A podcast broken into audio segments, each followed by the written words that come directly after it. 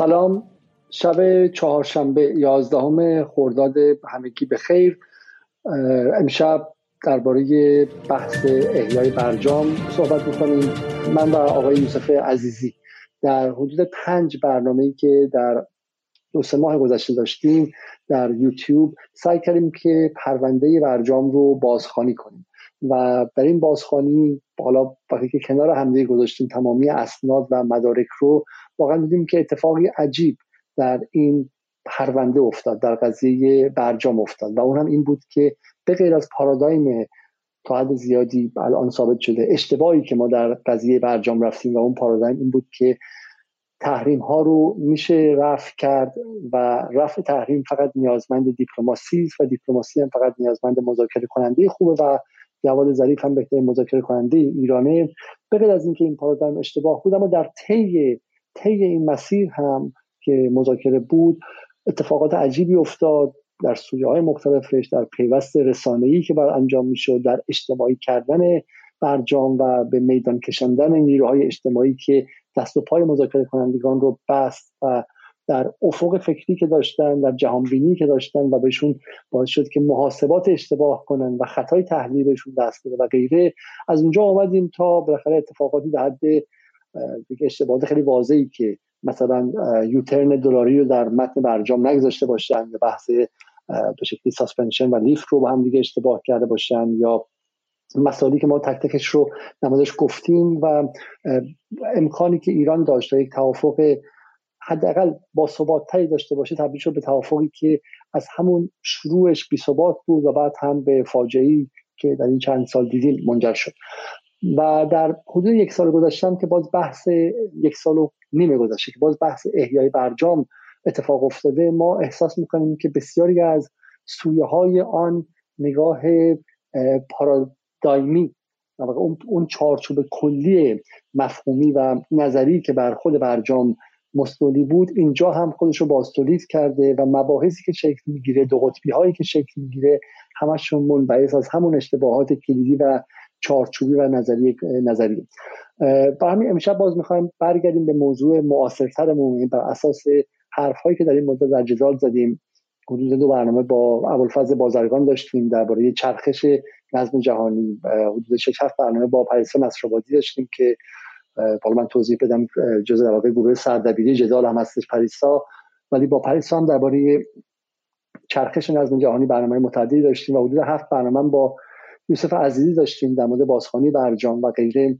و می‌خوام نگاه کنیم ببینیم که در این لحظه خاص یعنی در سال 1401 که نظم جهانی تغییرش دیگر بر هیچ کس حتی بر تحلیلگران غربی و تحلیلگران لیبرال و نئولیبرال در سیاست خارجی غربی هم پوشیده نیست و زبان در زبان رایج روزانه استفاده میشه. آیا امروز ما همچنان می‌تونیم با همون نگاهی که در سال 92 به استقبال برجام رفتیم و همون موقع هم اشتباه بود با همون نگاه از احیای برجام صحبت کنیم. یک سوال اصلی اینه و من شما رو ارجاع میدم به حرفی که ابوالفضل بازرگان در یک از این اتاقهای کلاب جدال حدود دو سه هفته پیش زد این بود که ما برجام رو در نظمی متفاوت پیوستیم و اصلا باید به صورت کلی بهش متفاوت نگاه کنیم.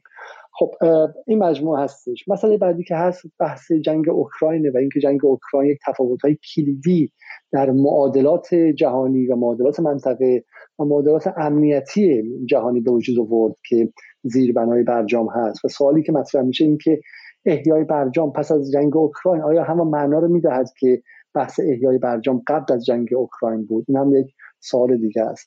یک سوال دیگه ای که مطرح میشه و خیلی خیلی مهمه بحثی که خیلی مثلا گذری رد میشه و ازش عبور می‌کنن و میرن و یک سویه های پروپاگاندایی هم براش ساختن. و اون همینه که سپاه پاسداران در فروردین 1398 وارد لیست تروریستی دولت آمریکا شد و این تبعات بسیار سنگینی داره و من خیلی متاسفم که هنوز هیچ رسانه ای حتی یک برنامه یک ساعته رو اختصاص به این نداره که ورود سپاه به لیست تروریستی چه هزینه های سنگینی برای ایران داشت و خودش معادل یک بسته تحریمی کامل از سوی دولت ایران علیه ایران بود و از از سوی دولت آمریکا علیه مردم ایران بود و امری غیرقانونی.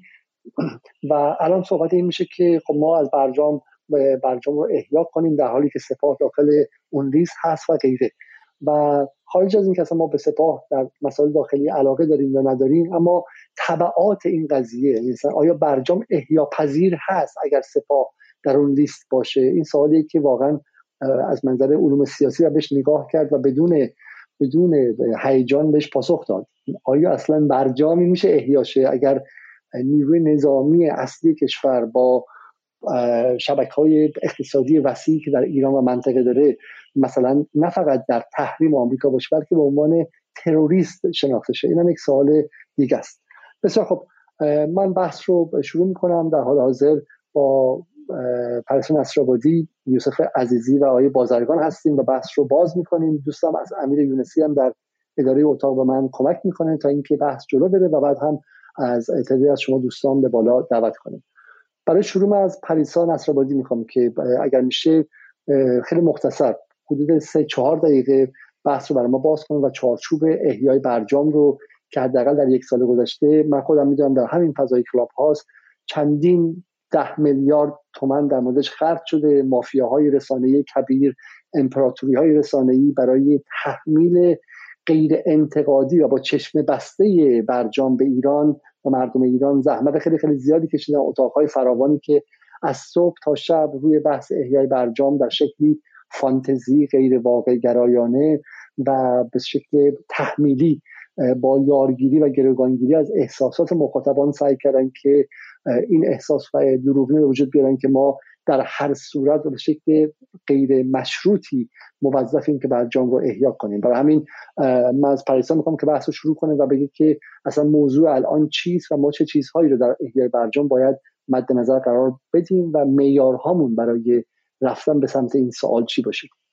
من سلام می‌کنم به همه دوستان حاضر در اتاق و امیدوارم که وقت همگی به خیر باشه همونجوری که آقای علیزاده توضیح دادن واقعیت قضیه اینه که مسئله برجام الان در یک نقطه که بسیار پیچیده شده و امروز هم اخبار نسبتا عجیبی اومده از جمله اینکه ظاهرا در سنای آمریکا در مورد این قضیه بحث شده و چندین سناتور در مورد این موضوع صحبت کردن که گویا ایالات متحده بنا داره که یکی از شروط بازگشت به برجام رو این بذاره که ایران رابطه خودش رو با چین قطع بکنه.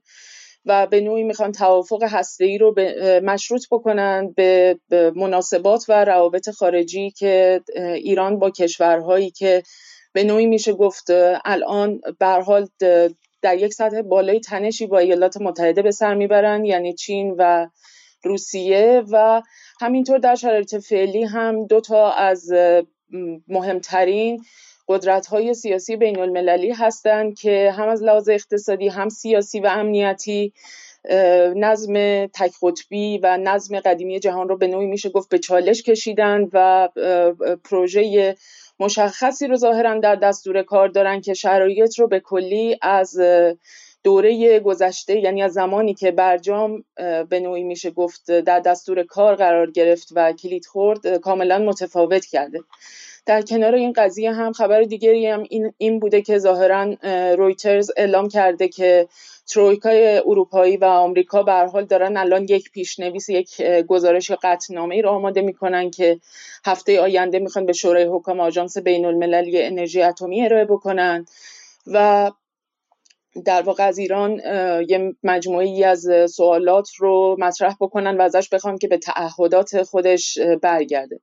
و خب این تو این شرایط فعلی بسیار مسئله قابل توجهیه با توجه به اینکه اون طرفی که از برجام خارج شده بوده و به تعهد قانونی خودش طبق اون معاهده پایبند نبوده ایالات متحده بوده ولی کن در نهایت الان این ایرانه که داره به نوعی گوشه رینگ گذاشته میشه. اما نکته اساسی فقط این نیست که ما داریم در واقع از سمت قدرت های اروپایی و ایالات متحده و متحدانشون تحت فشار قرار می‌گیریم. مسئله اساسی اینه که بخش قابل توجهی از کسانی که به نوعی موافقان برجام هستند در ایران درست مثل طرف آمریکایی و همینطور بخشی از کسانی که در سیاست خارجی رژیم اسرائیل فعال هستند و حول مسئله برجام بحث می‌کنن و موضع می‌گیرن. این گونه بحث می‌کنن که ظاهرا توافق حتی توافق بعد بهتر از فقدان توافق در شرایط فعلی و این توافق بعد رو هم حتی ترجیح میدن.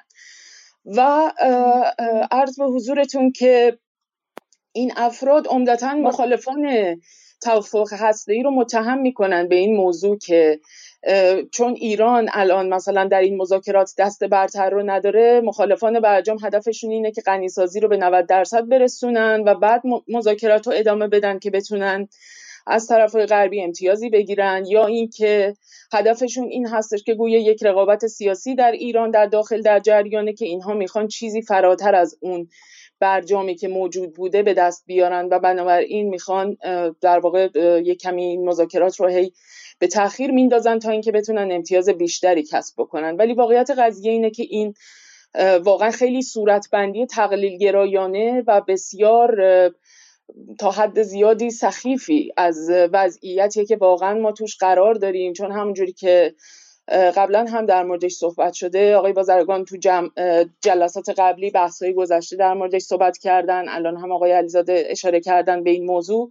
واقعیت قضیه اینه که برجام حقیقتا به یک نظم بین المللی متفاوتی تعلق داره که در اون وزن تمام بازیگران بین المللی که حول برجام نقش آفرینی می‌کردن به طور کلی تغییر کرده. کم یا زیاد شده و بنابراین با توجه به این تغییر وزن بسنده کردن به یک شکلی از توافق حداقلی که عملا باعث میشه که ایران دست خودش رو ببنده در بسیاری از موضوعات به در منطقه کاملا یک مسئله که به ضرر ما خواهد بود. بسیار خوب. خب بدیم برمیگردیم به این قضیه. من می‌خوام سراغ آقای بازرگان و اتفاقا همین موضوع. اینکه نکته ای که ما در زمان برجام در پرونده بازخوانی پرونده برجام با یوسف عزیزی دیدیم این بود که جمله خیلی خیلی معروفی از ظریف بود. گمانم سال 93 بود. حالا خود آقای عزیز می‌تونه توضیح بده. که ظریف گفته بود هر توافقی بهتر از توافق نکردن و دقیقا در همون زمان جانکری گفته بود که توافق توافق نکردن بهتر از توافق بده. واقعا چی میشه که ما بعد از این دوره باز میریم و همون همون الگوی رفتاری رو تکرار می‌کنیم. باز میگیم که توافق کردن بهتر از توافق نکردنه. آیا عزیزی برگردیم سر این دو نکته. یکی اینکه در حال حاضر با توجه به نگاه شما به شرایط به شکلی روی زمین روی زمین این نمی‌خوایم به صورت ایدولوژیک یا به صورت کلیگویی حرف بزنیم ولی به صورتی که اتفاقی که در روی زمین می‌بینیم الان امکان توافق خوب آیا اولا وجود داره؟ یک. دو شما شرایط رو چطور می‌بینید در این موضوع؟ یعنی یک بحث نظم بین دو به شکلی امکان واقعی ایران و اینکه bargaining chip ایران یا میزان چانه زنی ایران در چه حدیه سه بحث بحث سپاه و مسائل دیگه. بفرمایید. با عرض سلام خدمت شما علیزاده. عزیزانی که روی stage هستن و همه عزیزان دیگری که پایین هستن و مطمئنم که همه عزیزان می‌تونن به من درس آموز، آموزش بدن و امیدوارم که بیان بالا و ما از نظراتشون سوالاتشون انتقاداتشون پیشنهاداتشون استفاده کنیم. من چند نکته کوچیک میگم. بذارید از آخری شروع کنم. البته خب حتما آقای دکتر بازرگان و دیگران خانم نصابادی و عزیزان دیگه بهتر است من به اختصار اینو میگم بعد بیام تو این شرایط واقعی که میگید. ببینید ما نسبت به شرایطی که برجام عملیاتی شد چه دو سال اول حالا 18 و 20 ماهی که آقای روحانی مذاکرات داشتن دولت های روحانی چه دو سال آخر مثلا آقای احمدی نژاد که فشارهای شدیدی شده بود با تحریم های سازمان ملل و اتحادیه اروپا آمریکا روی هم انباشته شده بود. با شرایطی که الان داریم از نظر جهانی خب تفاوت بسیار زیادی می‌کنه. آقای دکتر بازرگان بیشتر توضیح خواهند داد. اولا آقای اوباما یکی از هنرمندی هاش حالا هنر تحریم و اینها بیان میشه. یکی از هنرمندی های دیگه ایشونی بود که در مورد پرونده های دیگه با روسیه و چین سعی کرده بود اختلافاتش رو کم بکنه تا بتونه در مورد پرونده هسته ایران تمرکز این دو کشور رو هم بگیره اونها رو همراه کنه بده بستون باهاشون بکنه و در واقع همه رو زوم کنه رو پرونده ایران. خب شرایط جهانی الان با شرایط الان یکسان نیست. اختلافات آمریکا با چین و روسیه مشخصه واضحه. در واقع ایران دیگه چیزی نیست که اینها روش تفاهم داشته باشن و توافق داشته باشن به صورت شرایطی که ده 15 سال پیش بودش. من خودم در واقع با شرایطی که تو تبلیغات انتخابات و سیاست های آقای بایدن و تفکر آقای بایدن می‌دیدم فکر می‌کردم وقتی ایشون بیاد حداقل رابطهش با چین رو که در زمان ترامپ دستخوش بسیاری در رابطه آمریکا با چین که در زمان ترامپ دستخوش ناملایمات شده بود این رو دوباره سعی می‌کنه در واقع بهبود ببخشه. تلاش هایی هم کرد اما خیلی موفق نشد. همین آقای جانکری که وزیر خارجه بود در زمان قبل دولت های اوباما دوره دوم دولت اوباما و سعی کرد پرونده هسته رو به نتیجه برسونه برجام رو به نتیجه برسونه ایشون الان شده مسئول کلایمت چنج آمریکا. درسته؟ اون قراردادهای در واقع بحث تغییرات آب هوایی وقتی ایشون رفته با چین و تیم آمریکایی با چین در واقع بگه که بیایید برگردید به این قضیه و ترامپ اشتباه کرد و بیاین دوباره این کار رو درست کنیم چینی ها داد بیداد را میندازن. این گزارش جلسه اومده بیرون حتما دوستان دیدن که در واقع این همه سال این چهار سال شما اومدید خراب کردید پل ها رو تو مسائل دیگه به ما ضرر زدید دیگه اینجوری نیست که بگید climate change این بیایم climate change نه. شما بعد اون مسائل اقتصادی و تحریم ها و تعرفه ها و چیچی و چیچی گذاشته اینها رو هم اصلاح کنید. لذا نشون میده که اصلا سیر جهانی تغییر کرده. بحث اوکراین و اینها هم که مشخصه دیگه. آقای دکتر بازرگان حتما بیشتر توضیح میدن. بحث منطقه هم مشخصه. یعنی ما تو منطقه بالاخره حضور نظامی آمریکا در افغانستان در غرب ایران در منطقه اصلا متفاوت بود به حضوری که الان داره. چارچوب های فکری جامعه آمریکا متفاوت بود.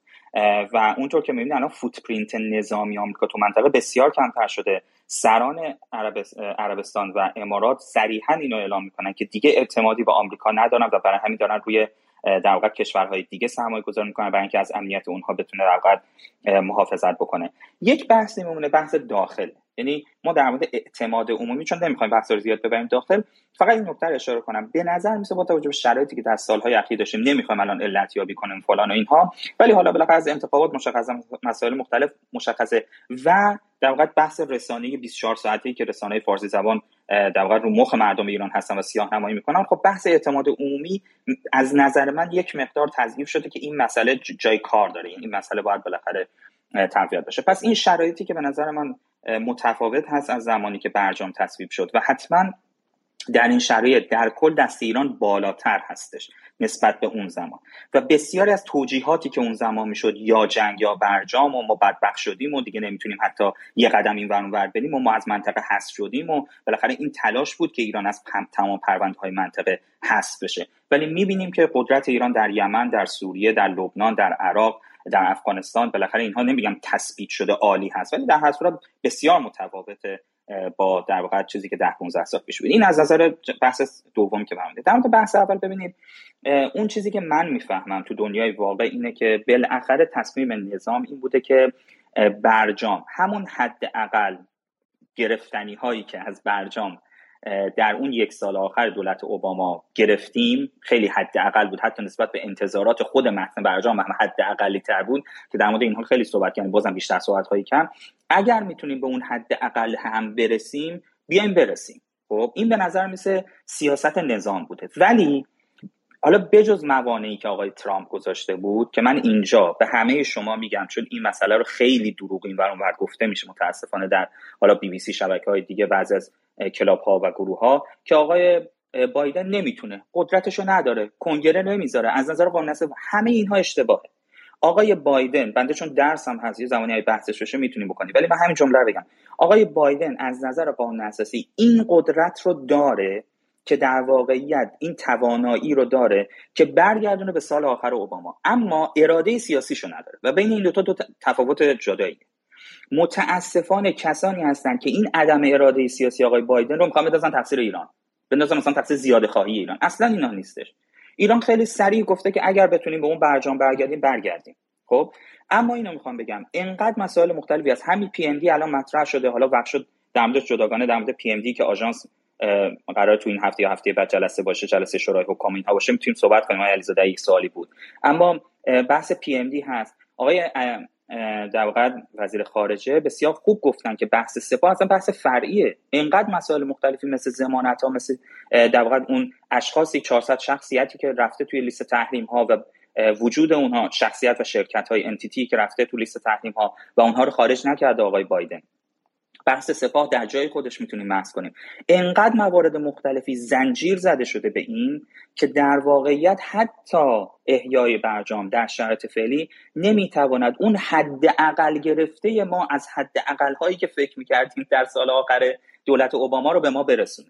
خب بنابراین این شرایط شرایطی هستش که اصلا مفید فایده در واقع نخواهد بود تو این شرایط برگشت به برجام اینکه آیا اصلا امکان پذیر هست برگشتنش خب این یه سوال دیگه ای میشه که واقعا میشه جداگانه درش بحث کرد. خیلی ممنون. استخار ما تو برنامه که داشتیم با شما به نکته که مطرح شد این بود که نشون دادیم که برجام یک پیمان امنیتی سوس بود. حالا چند تا مسئله مطرح شده اینکه در اون زمان به افکار عمومی این خورانده شد که برجام پیمانی است که می‌تونه اقتصاد ایران رو شکوفا کنه و باعث پیوستن ایران به نظام جهانی بشه و باعث سرمایه‌گذاری خیلی وسیع در ایران میشه و به شکلی بحران های اقتصادی رو از ایران برمیداره و غیره. و زمانی که برجام شکست خورد حالا هم آقای روحانی به شکلی و هم آقای ظریف خیلی رسما اومدن گفتن که برجام از ابتدا پیمانی امنیتی بوده و ما اصلا قرارمون نبوده که بحث اقتصاد روش تاکید کنیم. وظیفه برجام خروج ایران از زیل به شکل منشور سازمان ملل و تحریم های مزد می‌خوام قطع های شورای امنیت ملی بوده که می‌تونست تبعات امنیتی داشته باشه و ما این کار رو انجام دادیم. آقای روحانی هم که گفتن که کمانم اولاند رئیس جمهور فرانسه بهش گفته بود که ما می‌خواستیم به ایران حمله کنیم و غیره. با چیزهایی که تک تک شما در این برنامه نشون دادیم که هیچ حتی از نظر عقلانی هم انسجام درونی نداشتن. یعنی در رسما مثلا اینکه اولان در زمانی که آمریکا مشغول مذاکره با صالحی در عمان بوده به ایران گفته باشه ما می‌خواستیم به شما حمله کنیم اونم نه موافقت به همراه چین و روسیه انقدر غیر واقعی بود که باور نکردن چگونه در ایران این حرفا زده شد و هیچ پیگر قانونی هم برای این افراد نبود و ما در همین برنامه برجام که پنج برنامه که با عزیزی اومدیم واقعا ترسناکه یعنی ترسناکه که ما با نظمی در ایران سر کار داریم و اصلا فراموش کنیم که اصلاح طلب اصول در اینا فراموش کنیم. با نظمی که نهادها هیچ کار درست خودشون انجام ندادن و و این حرفها زده شد برای اینکه یک نگاه خاصی رو بخورونن به جامعه و کاری که می‌خواستن انجام بدن. نه مجلس کارش درست انجام داد نه رسانه داخلی کارشون درست انجام دادن و نه بعد مثلا داخل بیت کارش درست انجام داد. اومد برجام هم انجام شد. بعد پنج سال هم حالا همه کاسه چی کنم انجام دست گرفتن و باز می‌خوام برن سراغ همون پارادایم و غیره. ما در مورد این مسائل هم حرف زدیم و اینکه چم چگونه بحث امنیتی هست ولی برگردیم به اینکه حالا آقای بازرگان توضیح میده. آقای بازرگان در این برنامه جدال گفتش که گفت به راستی ما بعد از ابتدا با برجام امنیتی برخورد می‌کردیم و برجام به عنوان فروش کالای امنیتی نه به عنوان تلفیق کردن امر اقتصادی با امر امنیتی و تاخت زدن امنیت با اقتصاد انجام میدیم در مورد اون هم ما مفصل صحبت کردیم. اما برسیم به اینجا. این برنامه رو که ما انجام دادیم یک سوالی که مطرح کردن خیلی ها این بود که اصلا به شما درست می‌دید همه نقد های شما هم به ظریف روحانی یا مهمتر از اونها حالا فردها اونقدر مهم نیستن به پارادایم برجام. من در مورد پارادایم برجام توضیح بدم. پارادایم همین که امکان رفع تحریم ها وجود داره. اصلا گیرم همه نقد های شما درست بهش. اگر بده خب بیایم بیرون ازش. چرا همون خورداد ماه که دولت متفاوتی اومد وزیر خارجه عوض شد و چرخ مثلا سیاست خارجی ایران چرخی چرا بیرون نیامده حالا من برای این جواب دارم ولی دوست دارم که دوستان دیگه بهش پاسخ بدن که آیا بد بودن برجام و ضعف های برجام به این معناست که میشه ازش بیرون اومد؟ مثلا بعضی از نیروهای داخل ایران که معتقدن که ما با از اول مذاکره شروع می‌کردیم یا اینکه نه ما در نهایت با همین قرارداد فعلا گیر افتادیم و چاره نداریم جز اینکه اینو نگه داریم یا اینکه حالا اون نگاهی که من شخصا دارم و اون که ما داریم وقت می‌خریم و عملا استراتژی مهم ما اینه که حداقل تا انتخابات میان دوره در آمریکا که نوامبر هفتم نوامبر گمانم سال 2022 یعنی 17 آبان باید باشه قاعدتا انجام میشه تا اون موقع حداقل ما داریم فقط وقت می‌خریم و به این اجلاس میریم به وین میریم برمیگردیم و نه ایران امید داره که و, و اراده ای داره و تقاضایی داره که این برجام انجام شه نه طرف آمریکایی. ولی با این حالت برزخ رو حفظ کردن می‌تونیم مانع از سقوط بازار در ایران شیم مانع از فرار سرمایه شیم و مانع از به شکلی اون فروپاشی روانی بشیم. چون درست یا غلط برای سالهای سال شما برجام رو تنها راه به شکلی رشد اقتصادی در ایران معرفی کردید به بخش بزرگی از جامعه اینکه بگی که یک از این مذاکرات میان بیرون خب مسلما باعث افزایش تنش و استراب میشه. برای همین ایران این مذاکرات رو ادامه خواهد داد و عاقلانه ترین راه اینه. حالا در این این برداشت منه. ولی از دوستان دیگه می‌پرسم که اگر ما به برجام نقد داریم الان باید از برجام خارج چیم یا اینکه مذاکرات رو به همین شکل ادامه بدیم؟ آیا بازرگان امیدوارم شما آماده شده باشیم و این مجموع سوالات رو هم شنیدیم و من دوستم که چارچوب بندی شما از مسئله رو بشنوم. خب بنده عرض ادب دارم دوباره خدمت شما خانم نصرآبادی جناب آقای دکتر یوسفی عزیزی عزیز جناب آقای یونسی و همچنین همه مخاطبین عزیزی که وقتشون رو در اختیار ما گذاشتن. ببینید من جواب سوالم رو با این سوال عنوان کتاب شروع می‌کنم که آیا احیای برجام اصلا منفعتی برای ایران دارد یا نه. ببینید یه اشتباه دائمی که ما می‌کنیم لغو شدن تحریم ها رو مترادف با احیای برجام می‌گیریم دائما. ایران به لغو شدن تحریم ها نیاز دارد؟ بله صد درصد.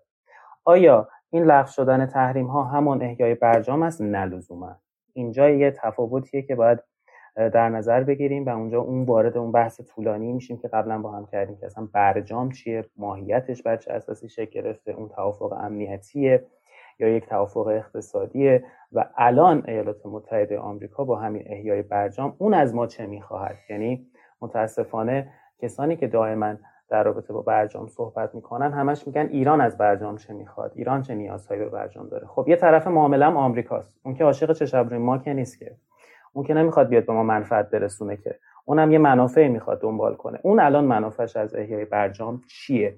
و اونو اگه بیایم بفهمیم درک کنیم متوجه میشیم که احیای برجام لزوما به معنای لغو تحریم های ما نیست. چرا؟ چون در ازاش چیزهای ایالات متحده آمریکا از ما می‌خواهد که شاید قیمتش برای هر دولتی در دنیا خیلی بیشتر از لغو تحریم هاش باشه. خب این یه موضوع. موضوع دوم اینه که پس موضوع اول این که تفکیک کنیم بین خواستن ما از اینکه ما می‌خواهیم تحریم ها لغو من خودم جز کسایی هستم که میگم ایران نیاز دارد که تحریم های روش برداشته شه ایران نیاز به مذاکره داره ایران نیاز به توافق داره ولی مخالف برجامم. اون الگوی لغو تحریم ها رو اصلا برجام نمی‌دونستم هیچ وقت الانم نمی‌دونم. خب این یک پس اینا رو باید تفکیک کنیم اصلا. دو اینکه در رابطه با نظم. ببینید ما سال 92 93 94 که برجام رو رفتیم احیا کردیم چه زمانی بود؟ زمانی بود که یک نظم تک قطبی داشتیم. زمانی بود که تمام طرفین ما در احیای برجام همدست همرنگ علیه ما بودن همین چین و روسیه الان با تحریم های سازمان ملل همراهی می‌کردن موافق غیر هسته شدن ما بودن اروپا همینطور ایالات متحده هم که خب وضعیتش مشخصه. الان در چه وضعیتی هستیم؟ الان در سال 2022 الان در وضعیتی هستیم که نظم تک قطبی نداریم. هنوز معلوم نیست نظم جدید چیه. من هستم اینجا. در گذاری معلوم نیست نظم آینده دو قطبی سه قطبی چند قطبی معلوم نیست چی میشه. بعد از بحران تایوان مشخص خواهد شد. اما آنچه مشخص است و بدیهی است که نظم تک قطبی نیست. اوکی. سازمان ملل ساختار سازمان ملل و این ابرقدرت ها و این قدرت ها و این طرفین برجام با هم هماهنگ نیستن خلاف 2015 الان نه آمریکا با اروپا هماهنگ سر ایران. تو همین گزارش رابرت مالی بود دیگه. با چین و روسیه هم که وضعیتش مشخصه. الان ساختار شورای امنیت زیر سوال داره میره. چرا؟ چون دو طرف بحران های اصلی بین مللی در دنیا همین اعضای دائم شورای امنیت هستن. چه در اوکراین چه در تایوان و اونور یه طرف دیگهش ناتو و آمریکاست. خب این یک اصلا قابل مقایسه نیست وضعیت برای ما در مقایسه با 2015 در 2015 ما راه های دور زدن تحریم های بین المللی که روی ما بود بسیار محدود بود. بسیار سخت بود برای ما و ما با شدت بسیار با خستگی زیاد با تلاش بسیار زیاد می‌تونستیم بریم مثلا چهار تا بشک نفت بفروشیم. که البته که همون موقع آقای عزیزین و بنده رو می‌تونن دقیقتر اصلاح کنن. همون موقع در تحریم های سازمان ملل ما به مراتب بیشتر از زمانی که تحریم های ثانویه ترامپ روی ما اومد نفت میفروختیم. خب اما الان چی؟ الان ساختار رژیم های امنیتی بین المللی رژیم های اقتصادی بین المللی کار, کار، کارگزاری دلار در دنیا و پیش دنبال کرد دنبال به قول معروف بندواگنین کردن دیگر دولت ها از تبعیت کردن ببخشید تبعیت کردن دیگر دولت ها از ایالات متحده برای تحریم های ثانویه و تحریم های آمریکا الان زمین تا آسمان متفاوت شده. شما نمونه بارزش رو در تحریم هایی که روی روسیه وضع شده می‌تونید الان نگاه کنید. نه تنها روی روسیه روی خود ایران. ایران هنوز هیچ تحریمی ازش لغو نشده. شما مقایسه کنید چقدر داره کار می‌کنه. چهار سال پیش پنج سال پیش لحظه که ترامپ تحریم ها رو روی ما وضع کرد چقدر داشتیم ما کار می‌کردیم. و و و. انواع احسان مثال های دیگه میشه آورد. از جمله مسئله قدرت بازدارندگی جمهوری اسلامی ایران. آقای عزیزی بهش به خوبی اشاره کردن. این گفتمان یا جنگ یا توافق روی ما بود دیگه. آقای روحانی خود آقای علیزاده به قشنگی اشاره کردن. دستاوردش افتخارش این بود. می‌گفت من توافق کردم که جنگ نشه. الان رابرت مالی پریروز توی سنا گفت ما نمی‌تونیم با قدرت نظامی جلوی برنامه هسته ایران رو بگیریم. نمی‌تونیم. یعنی آپشن یا جنگ یا توافق روی ایران الان نیست. 2015 حداقل به لحاظ گفتمانی بود. در 2015 دور تا دور ما نیروهای آمریکایی نشسته بودند. منطقه خاورمیانه منطقه اول دنیا برای سیاست خارجی آمریکا بود. الان نیست. الان آمریکا داره نیروهاشو کم کم از منطقه خارج می‌کنه از افغانستان کامل خارج کرد از عراق کم کرد از سوریه کم کرد از عربستان کم کرد. خب این معلومه که شرایط رو برای ما متفاوت می‌کنه از سال 2015 با الان. پس ما یک منطقی داشت قواعد برجام که به ما تحمیل شد و خیلی ها اینجا میگن ایران راهی نداشت جز قبول برجام. خب که بنده می‌دونید با این نظر لزوما موافق نیستم. چون ما شاید تحمیل شد به ما که توافق کنیم ولی می‌تونستیم جور دیگه ای توافق کنیم که اینا حالا جداگونه در رابطه با برنامه هستهمون در راه صحبت کردم اما الان احیای برجام با یک یعنی برگشتن به منطق یک توافقی که کاملا بر اساس یک نظم تک قطبی به ما تحمیل شده بود. ما موقع هیچ option ی جز احیای برجام حالا این واقعا جمله قشنگی نیست ولی option های آلترناتیو ما در کنار برجام در 2015 خیلی کم بود. الان ما در 2022 برجام احیا نشده و خیلی کارا داریم می‌کنیم. درسته ایدئال نیست. من اصلا نمیگم وای ما گل بل سنبولی ما هیچ نیازی به برجام نداریم. نه ولی خیلی کارا داریم می‌کنیم که شاید پنج سال پیش نمی‌تونستیم بکنیم. با خیلی از کشورها داریم ارتباط برقرار می‌کنیم. با خیلی از کشورها داریم تجارت می‌کنیم. خب پس وقتی میگم عرض می‌کنم که ما با احیای برجام بر میگردیم به یک منطق هشت سال پیش به یک نظم دیگه و این غلطه منظورم اینه. ما اون توافق رو و الان بر کسی بدیهی بر کسی پوشیده نیست برای همه بدیهیه. واقعا اگه نباشه مطالعاتشون کمه که برجام یک قرارداد و یک توافق پایا پای از میزان امتیازاتی که می‌گرفتیم در مقایسه با امتیازاتی که می‌دادیم نبوده اصلا نیست. بفرمایید آقای علیزاده. آقای بازرگان من حالا بزنیم چون می‌خوام بحث رو بکشیم به جایی که به خود عملگرایانه تر بشه. شما آدم عملگرا و واقعگرا هستیم بسیار خوب. اصلا ما میگیم که برجام پایا پای نبوده و عادلانه نبوده. الان چیزی که هست موجوده. یک سوالی که یکی از مخاطبان الان برای من فرستاد بود که همین الان ادعا میشه ادعا میشه که اگر شما برجام رو نپذیرید این نیستش که شما تا ابد وقت داشته باشید. اگر برجام رو نپذیرید همین نقطه ای که الان هستید هم نمی‌تونید وایسید. برای چی؟ اسرائیل حمله می‌کنه. بحث نظامی که حالا توضیح دادیم که ما من خودم تو این برنامه جدال توضیح دادم که یه بلوف بیشتر نیستش. آقای براتی هم که من باشون قبلا صحبت کردم پایین هستن. حالا بعدش از ایشون دعوت می‌کنم که به نگاهیشون هم بشنویم. چون این تهدیدهای دائم اسرائیل هم اضافه میشه که اسرائیلی که قبلا میگفتش که ما نمی‌ذاریم برجام پا بگیره الان میگه توافق بد بهتر از توافق نکردنه. نکته خیلی جالبیه که تازگی ها یکی از مقامات اسرائیل گفت. نکته دوم این که بگن اروپا مکانیزم ماشه رو فعال می‌کنه و سوال این که اونها هم دارن وقت رو وپنایز می‌کنن و تبدیل به اسلحه می‌کنن که روی شقیقه ماست و اینکه یالا تصمیم بگیر. نمی‌خوای برجام بیا برو بیرون. می‌خوای برجام همین الان امضا کن. دیگه نمی‌تونی. وایسی که حالا 60 درصد بشه 70 درصد 43 خب بیشتر شه و کمتر. به این چی جواب میدی شما؟ این در عمل خب رفتاری که ایالات متحده داره نشون میده این نیست. الان ایالات متحده بسیار زیاد داره وقت می‌کشه و دلیلش هم به انتخابات کنگره پیش روی آمریکا ارتباط داره. ایالات متحده آمریکا شاید این, این فرمایشی که شما می‌کنید مثلا تا قبل از فوریه صحت داشت اون ضرب العجل هایی که سریعا به ما می‌دادن الان ضرب العجل نمیدن. من می‌دونم اینو جناب عزیزی خیلی قشنگتر می‌تونه باز کنه چون دقیق ریز این سخنان صحبت های رابرت مالی در سنا رو بررسی کرده. ولی اگه شما همونو می‌رفتیم بررسی می... به گوش بدین صحبت های رابرت مالی رو چی میگه؟ میگه ما الان نمی‌تونیم حمله نظامی به, به ایران بکنیم. فایده برامون نداره. افزایش تحریم هایی هم که می‌خوایم به ایران برگردونیم ما یه تجربه فشار حداکثری ترامپ رو ایران رو داشتیم. دیدیم که جواب نداده. ایران زیر کمپین فشار حد اکثری و تحریم های حد اکثری که ترامپ روی ایران آورد هم برنامه هستهش رو قوی تر کرد هم برنامه موشکش رو قوی تر کرد هم برنامه منطقهش رو هم برنامه پهبادی شو خب؟ پس می‌دونن که اگه الان برجام بخواد به هم بخوره و تحریم ها رو برگردونن روی ما و تحریم های بیشتری روی ما بیارن این سابقه رو این تجربه رو کردن در 2018 دیدند که ترامپ این کارو کرد و نتیجه عکس داد. و می‌دونن به ازایی که تحریم بخوان به ما اضافه کنن و سانتریفیوژ های ما هم افزایش پیدا خواهد کرد.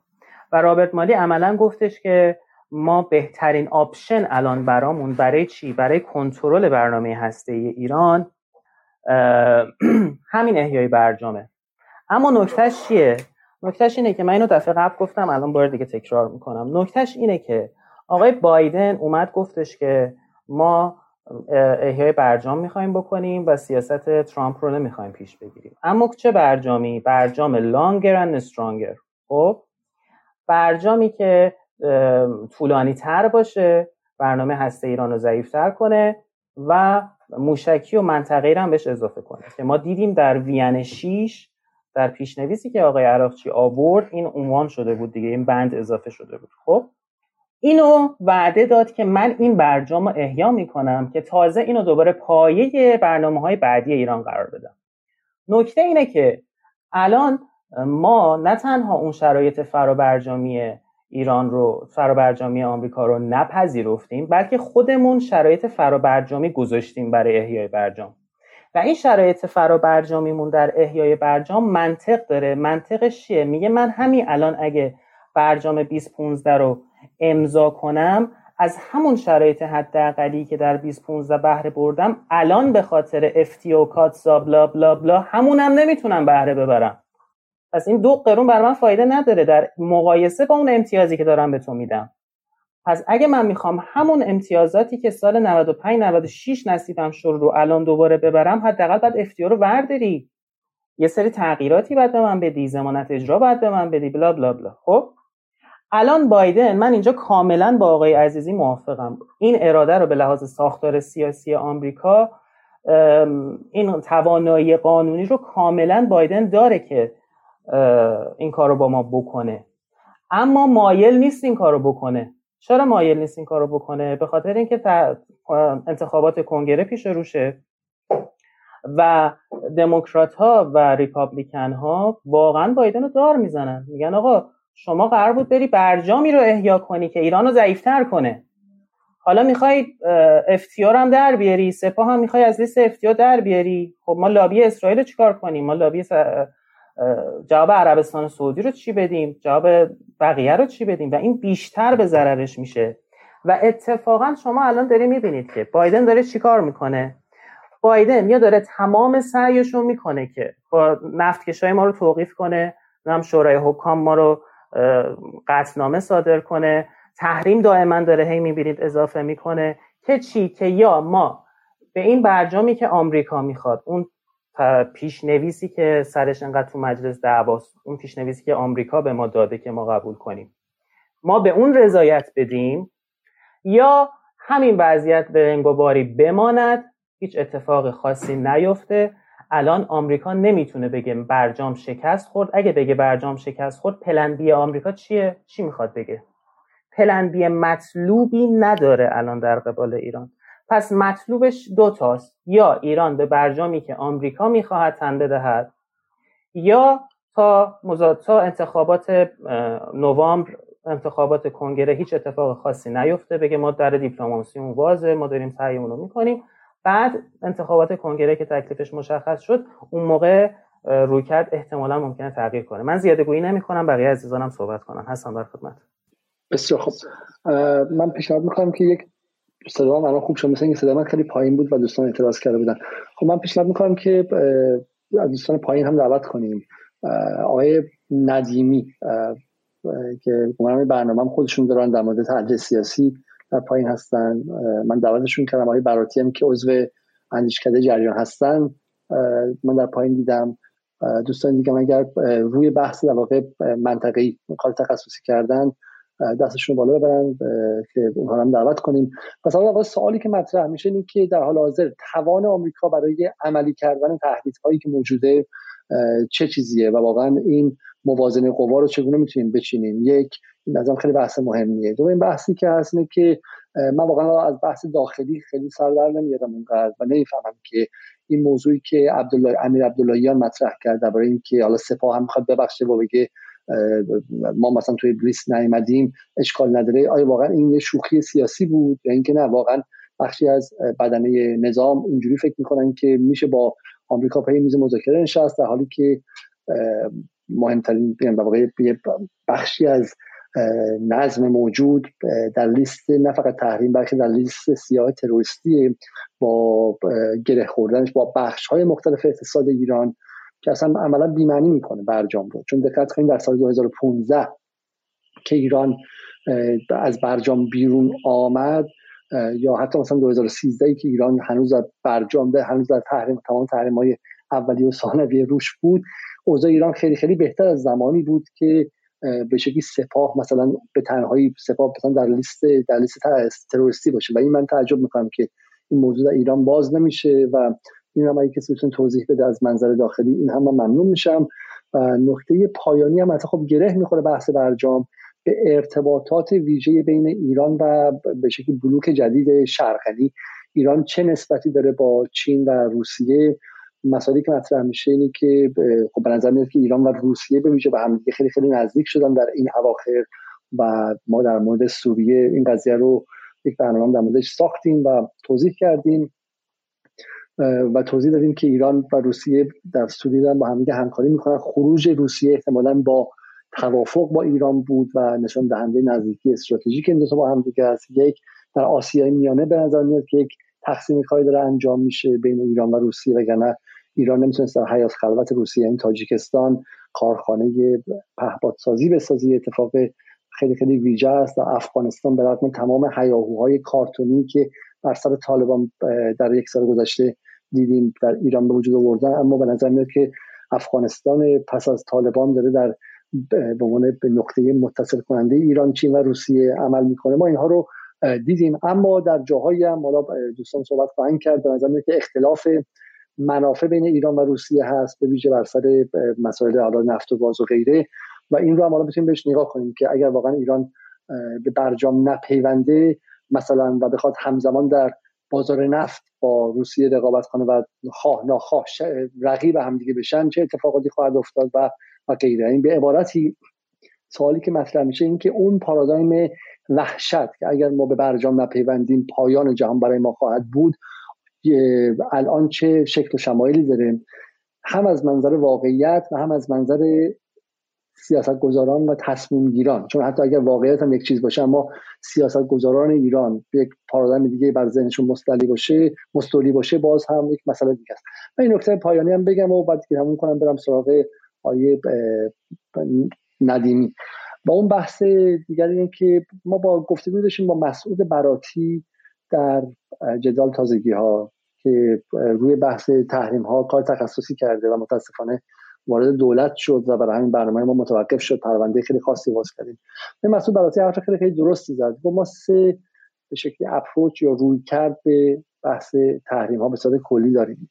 ما با تحریم ها به سراغ دور زدن تحریم ها رفتیم در دوره احمدی نژاد و همون چیزایی که حالا اشکال منفیش شما دیدیم در شکل بابک زنجانی ها و غیره. ولی خب ما فهمیدیم که تحریم وجود داره با تحریم دور زد در دوره روحانی و در واقع از اواخر از اواخر سال 91 ما به این این پارادایم مستولی شد که ما باید سراغ رفع تحریم ها بریم و اینه که ما معتقدیم که غیر ممکن بوده. یعنی حتی اگر مذاکره می‌کردید و می‌دونستیم که تحریم رفت شدنی نیستش.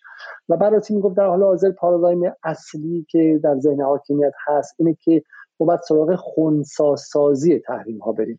و حالا یک سوال دیگه هم هستش اینه دیگه. اگر واقعا ما برجام رو هم احیا کنیم آیا این احیای برجام می‌تونه سازگار باشه با این پارادایم خونساسازی تحریم ها؟ یعنی ما می‌دونیم که آقا تحریم همیشه هست.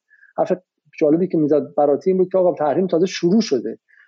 تحریم رو به مدت ده سال آمریکا روی ایران عملی کرد و از ایران به عنوان موش آزمایشگاهی استفاده کرد. به خاطر ایران اومد قوانین سویفت رو بازنویسی کرد قوانین داخلی خودش رو بازنویسی کرد رابطش با بانک ها رو بازنویسی کرد و اونجا تست ها رو زد روی بحث تحریم. تازه تحریم می‌خواد شروع کنه.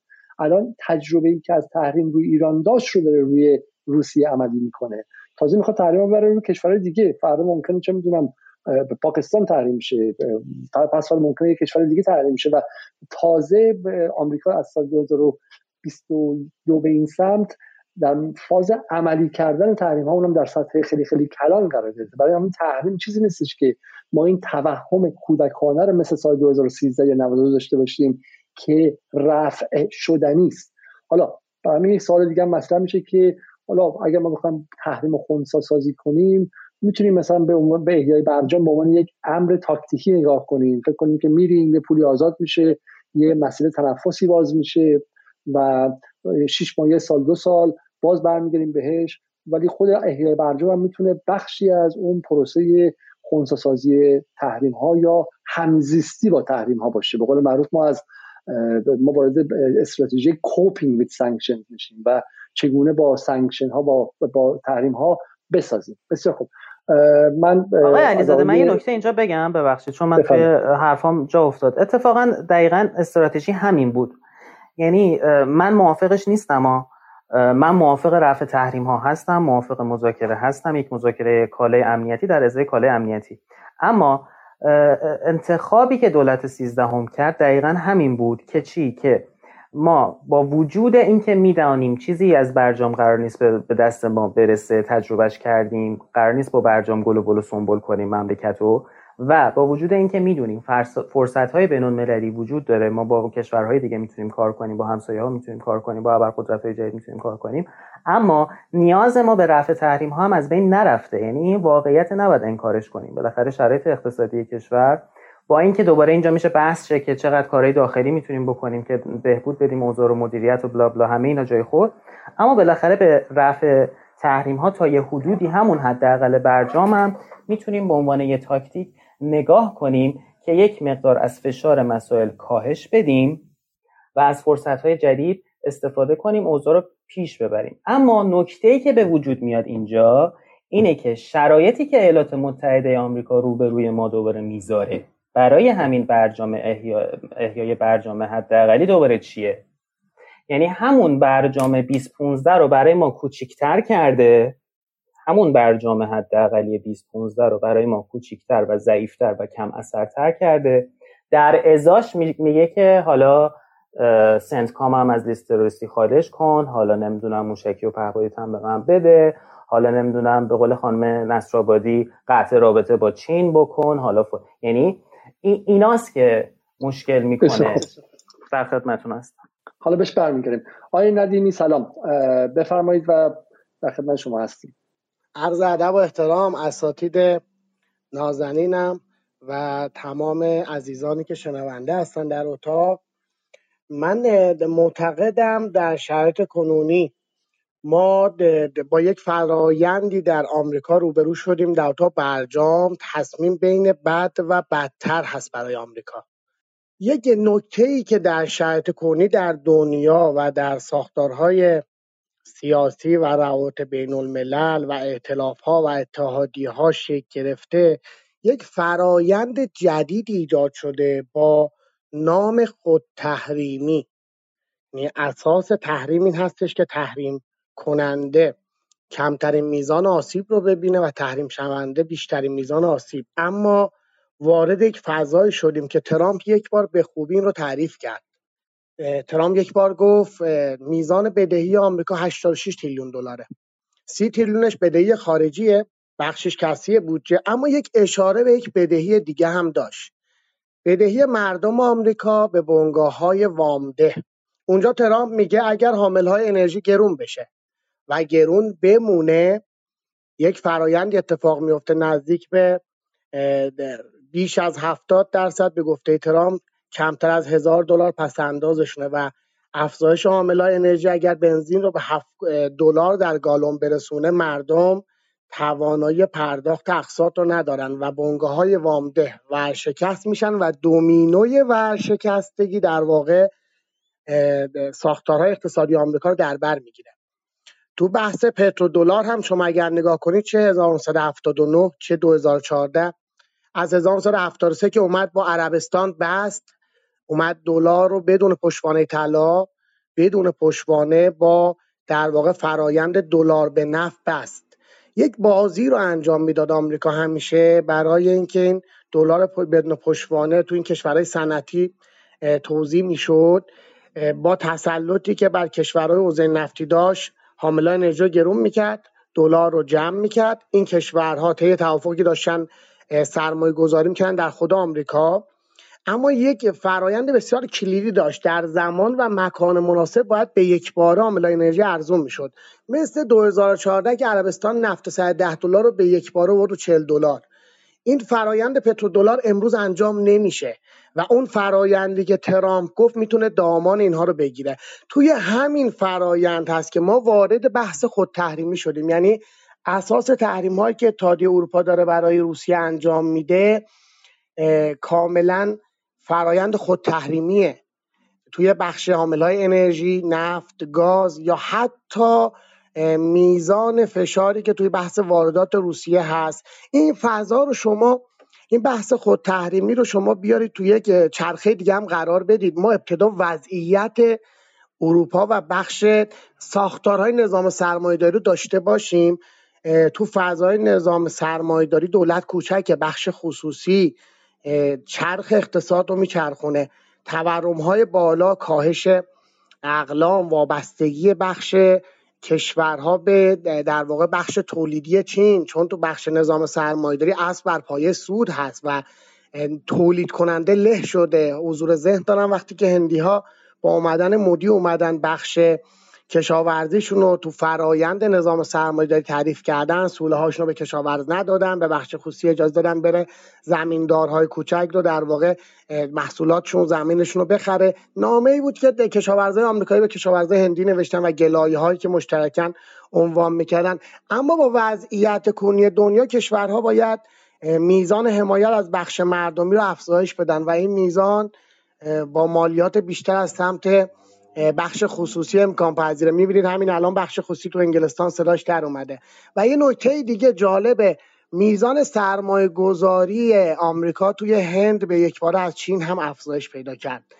یعنی نظام در واقع بخش خصوصی به خاطر فرار از این مالیات داره تصمیم می‌گیره سرمایه گذار بره به سمت نقاط امتر این فضا فضاییه که مطلوب آمریکا کاهش عامل های انرژیه. مطلوب آمریکا این هستش که منطقه ما کان بحران نباشه. اما یه نکته دیگه هم هست. ایران ساختارشو با شرق داره میبنده. ما الان به گفته پوتین 75 درصد مبادلات در بلوک اوراسیا غیر دلاریه. این فضاییه که شما می‌بینید که بخش عمده از توافقات صورت گرفته به خصوص تو بخش حضور ایران تو بخش تجارت آزاد اوراسیا اون پنج کشور دیگه و مباحث غیر دلاری حجم بازارهای غیر رقابتی که در اختیار ایران در قرار می‌گیره و سرمایه گذاری که حالا الکساندر نواک اومد من با صحبت هایی که داشتم با مشاور وزیر تو بخش finance هستن و به زودی سرمایه گذاری زیادی تو بخش ریلی و حمل و نقل و در واقع مباحث این انجام میشه. ما وارد یک فرایندی شدیم که کیک اقتصادمون هم به سمت شرقه. به نظر می‌رسه که این برجامه با اقتصادی که ما به سمت شرق آوردیم ما توی بخش برجام سالهای 2015 و 16 بخش اروپا رو آوردیم توی کشورمون. حتی تو پروژه نیسته که هند رفتیم که در مقابل پروژه کرمن یک راه چین بود. و تا یک سال هم حتی سفیر تو چین نذاشتیم که معانی زیادی داشت. اما امروز این برجام برجامیه که اقتصادش داره با شرق گره می‌خوره و به نظر می‌رسه که این برجامه با نظم جدیدی که داره شکل می‌گیره و اساس غیر دلاری شما حتما بیریکس رو دنبال کنید که اساس و پایه ایجادش که جلسه امسالش توی چین بود پایه و اساسش این هستش که مقابله با ساختار دلاری آمریکا ایجاد میشه. اینها به من میگه که برنامه امروز در سی ثانیه آقای علیزاده. اینها به من میگه که برنامه امروز به نظر می‌رسه برای ایران اون اون 120 میلیارد دلاره و اون می‌تونه بسیار برای امروز اقتصاد ما مطلوب باشه. و این این تصمیمه برای آمریکا یک تصمیم بین بد و بدتر هست چون میزان اثراتی که بر فضای فشار بر اقتصاد ایران داشت رو به کاهشه و خودش هم تحت فشار اتفاقاتی هستش که پیرامونش میفته. ببخشید طولانی شد. خیلی خیلی ممنون. بسیار عالی. خب الان حدود درست یک ساعت از شروع بحث میگذره. حالا آیه ندیمی بحث خیلی مهمی مطرح کردن.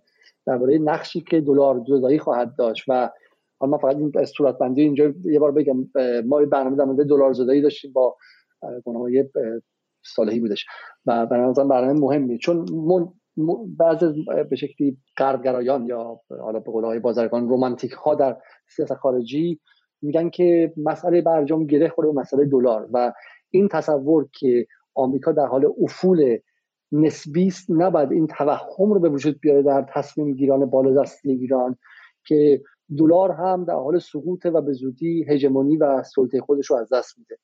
نه دلار به قول پویان آذران در برنامه‌ای که با هم داشتیم مثلا اون برنامه خیلی برنامه عجیبی بود چون پویان آذران پیش بینی کرد که ترامپ به زودی خودکشی می‌کنه. مثلا خب پوتین به زودی خودکشی می‌کنه و پوتین خودکشی می‌کنه و آمریکا در, در روسیه کودتا میشه علیه پوتین و یا بمب اتمی می‌زنه و اینها بنیان های تصور و تحلیل ها و محاسباتش این بود که خیلی عجیب بود. ولی در نهایت حالا حرفش این بود که دلار تا 2050 سلطه خواهد داشت و شما مجبوری در نظم دلاری بازی کنی و به این معنی مجبوری سرت بندازی پایین و برگردی توی برجام. و حالا آقای ندیمی هم توضیح داد که بالاخره نظم دلاری در منطقه به شکل خیلی خیلی جدی زیر فشاره و و یک جهان غیر دلاری شروع شده. و ما حالا توی برنامه مختلف نشون دادیم که همون تهاتری که آقای لاریجانی تمسخر می‌کرد پارسال و به فروش پشم پشم بز تشبیه می‌کرد. همون تهاتری که الان بسیاری از کشورهای جهان دارن با چین و روسیه باهاش کار می‌کنن و خارج از سویفت موازی با سویفت دارن کار می‌کنن. و همین اون زاویه دید مهمه. واقعا باید رصد کنیم ببینیم که چقدر دلار تونسته در واقع راه های موازی با دلار چقدر تونستن در عمل موفق شدن و بهش برمیگردیم. اما حدود یک سال گذشته و می‌خوام قول دادیم که ساعت 12 حالا با 10 دقیقه دیر شروع کنیم با 12 10 دقیقه تموم کنیم برای من از دوستان می‌خوام که از الان به بعد یه مقدار بحث رو سریعتر مطرح کنم که بحث بچرخه. خب آیه خراسانی من یه نکته کوچیک می‌تونم تو پرانتز آره. بگم. من در, در ادامه صحبتی که آقای ندیمی داشتن ضمن اینکه سلام می‌کنم بهشون.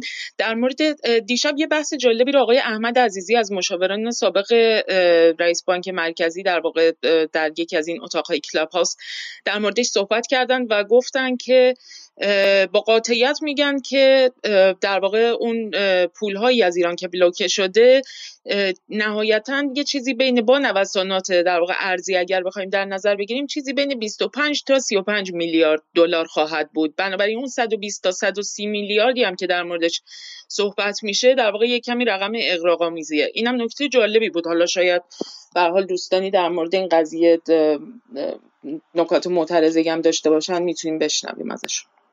بسیار عالی. آقای خراسانی سلام در خدمت شما هستیم. سلام خدمت همه دوستان بالا من در واقع این بحث در واقع رسانه این ماجرا برام خیلی جالبه. ببینید الان با این اخباری که در واقع منتشر شده یه در واقع نظام وحشتی شکل می‌گیره. از اینکه وای برجام به باد رفت. اینا برجامو نتونستن چیز کنن. قطنامه ها جنگ میشه قطنامه ها داره اجرا میشه میره شورای امنیت. تمام این سناریوهایی که تا حالا در قبلا بودش دوباره احیا میشه.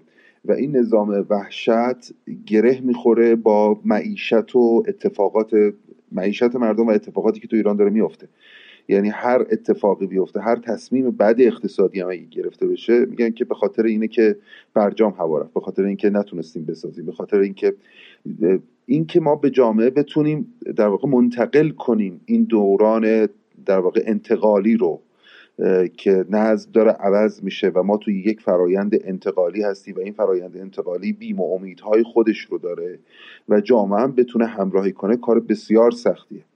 این این گام اول یعنی به هم به لحاظ رسانه‌ای کار سختیه چون افکار عمومی جوابای خیلی کپسولی ساده عموما می‌خواد. این کار بشه معیشت هم خوب بشه. اون کار بشه ما پیروز بشیم. این کار نشه ما شکست می‌خوریم. در نتیجه این پروژه این در واقع وضعیتی که ما توش هستیم در واقع هم یه پیوست افکار عمومیش پیوست پیچیده ای میشه. نکته دوم سیاست های داخلیه که باید تناسب داشته باشه با این گذار احتمالا دورانسازی که ما توش هستیم. چون این گذار می‌تونه سالها طول بکشه و نیاز به همراهی جامعه داره. نیاز به این داره که بخشهایی از دست, دست کم بخشهای موثر جامعه توجیه باشن. دست کم نیاز داره که نخبگان غیر سیاسی دست کم. یه منظورم غیر سیاسی غیر اینکه تو باشگاه های سیاسی باشن. یعنی تعهدات سفت و سخت سیاسی داشته باشن. اونها دست کم توجیه بشن. تا ما بتونیم این گذار رو انجام بدیم. نکته دوم همین سیاست های اقتصادیه که ما باید با به فراخور این گذار انجام میدیم ببینید الان من به نظرم میاد که حالا ما سر این داستان های اتفاقات اخیر من به نظرم نمیاد که آقای مثلا دستکم بخشی از معاونین رئیس جمهور توجیه باشن نسبت به این وضعیه نسبت به این قضیه. یا دستکم بدنه سیاست ساز اونایی که سیاست می‌سازن تصمیم سازی می‌کنن اونها نسبت به این ماجرا توجیه باشن. ما دیدیم توی در ماجرای همین آزادسازی های اخیر که ارجاب چیزه؟ ارجاب اینه که ما یه سری تکست بوک داریم. اینا تکست بوک های اقتصادیه. اقتصاد باید همینطوری پیش بره. هر کی اینا اجرا کرد. همین همین افسانه هایی که همیشه شنیدیم. در نتیجه این هم باید در واقع متناسب سازی بشه. چون اگر این دوتا اتفاق نیفته وضعیت این مقدار پیچیده میشه. از این جهت که برجام و معیشت دو تا یه ویژگی مشترک دارن. اونم این که هر دوشون در واقع امید رو باز نگه می داشتن یعنی هر دو حالا من کاری ندارم چقدر, چقدر واقعی یا چقدر غیر واقعی. ولی خب این اتفاق می افتاد معیشت خب خیلی واقعی تر برجام با این پروپاگاندا و رسانه ها در واقع امید به آینده رو باز نگه می داشتن یعنی می‌گفتن اگر برجام بشه ما می‌تونیم مثلا بعد چند سال مثلا چه یه کشور توسعه یافته بشیم همه مشکلاتمون حل بشه. یعنی اون برجام قرار بود اون اسای جادوه باشه توی در واقع این نزد افکار عمومی دیگه. حالا افکار عمومی هم که یادش نمیاد که آره این اتفاق افتاده. در نتیجه این دو این این دوتا الان هر دوش مخدوش شده. یعنی هر دوش توی تعیینات برجامه ما حالا تو روزهای آتی خواهیم دید به لحاظ رسانی چه بلایی چه بلایی سر ماجرا میاد.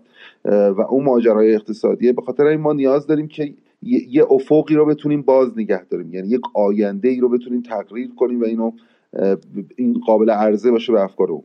مرسی. بسیار. این خیلی مهمیه و بالا بقیه دوستان با بهش واقعا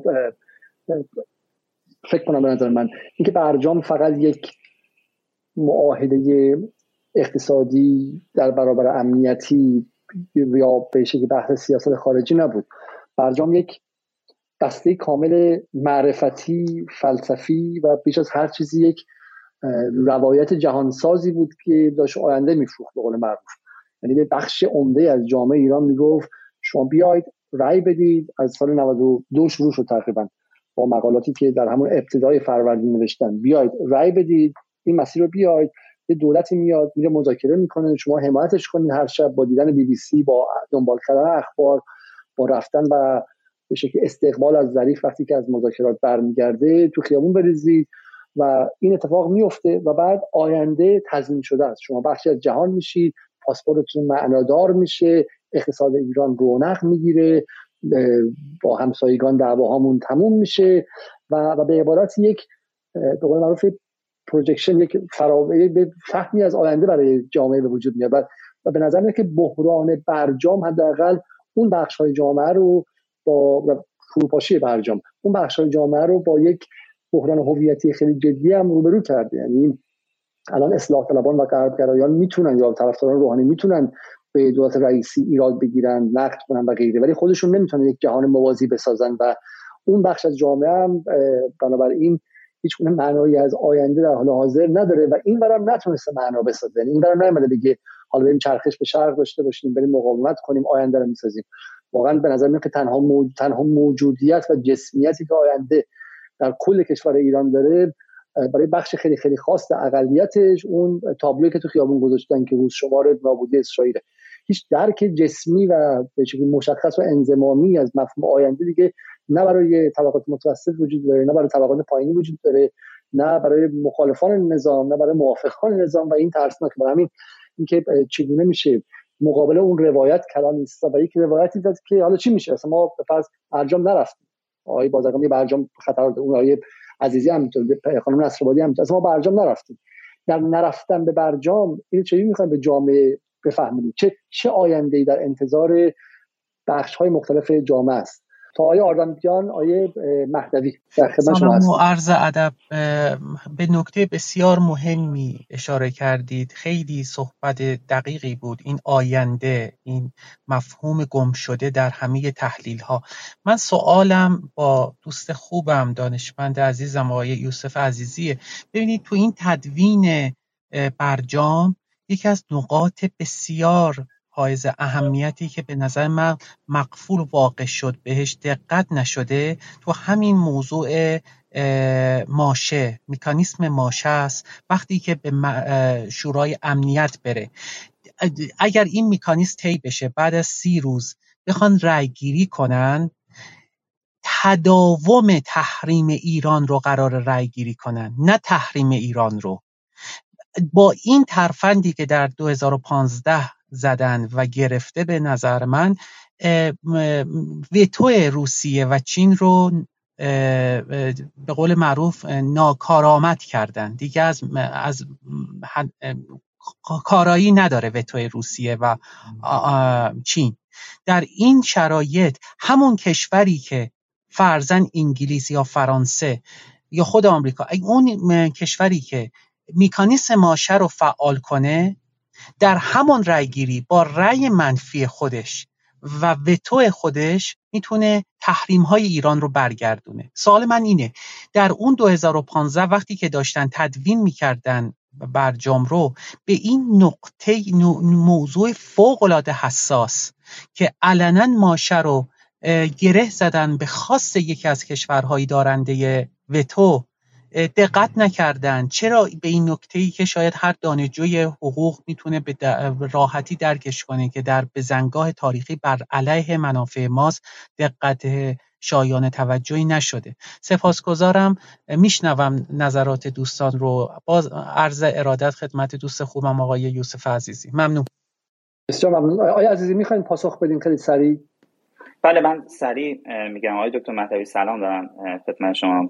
بسیار ممنونم از سوالی که پرسیدین. من چند جا این سوال پرسیده شده چند جا جدیدن صحبت کردم. ببینید من چون تو فضای آمریکا بودم بذارید بگم که این تجربه باشه تو همین گروه هم بحث شد که ما چطور می‌تونیم اتفاقا کمک کنیم به تیم مذاکراتی و به اینکه این نکات رو ببینیم که به اینها خب در نظر بگیرن دیگه یا برای مردم حداقل توضیح بدیم. حالا دوستان که قاعدتا به ما گوش نمیدن.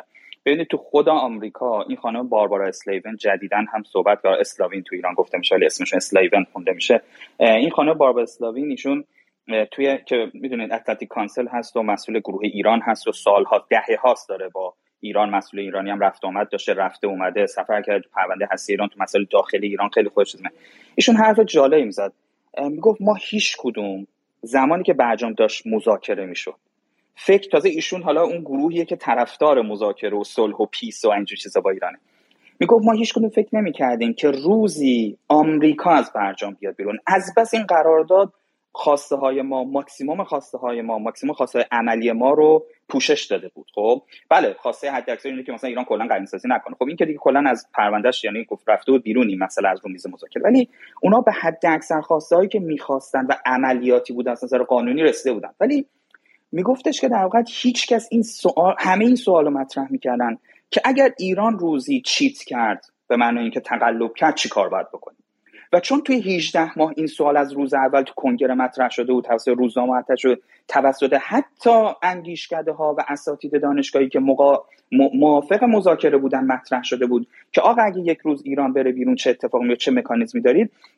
برای همین یکی دو تا سه تا مکانیزمی طراحی کرده بودن که اگر ایران روزی تخطی کرد به سرعت تحریما برگروش همونطور که گفتید مکانیزم ماشه حالا اصلا از طرف آمریکایی هیچی. اصلا از طرف این پنج عضو دائم شدن امنیت هیچی. اگر ایران اعتراض بکنه که آقا من نتونستم بهره برداری کنم من منافعم تامین نشده دیگران به تعهدش عمل می‌کنن باز هم بدون حق وتوی روسیه و چین تحریم ها بعد از سی روز و یه سی روز دیگه 60 روز روی ایران برمیگرده. اصلا مسخره است. شما برید بگید من نتونستم از این توافق بهره ببرم. دیگران دارن مثلا ضد قرارداد عمل می‌کنن. بعد دوباره خود مجازات بشید خب؟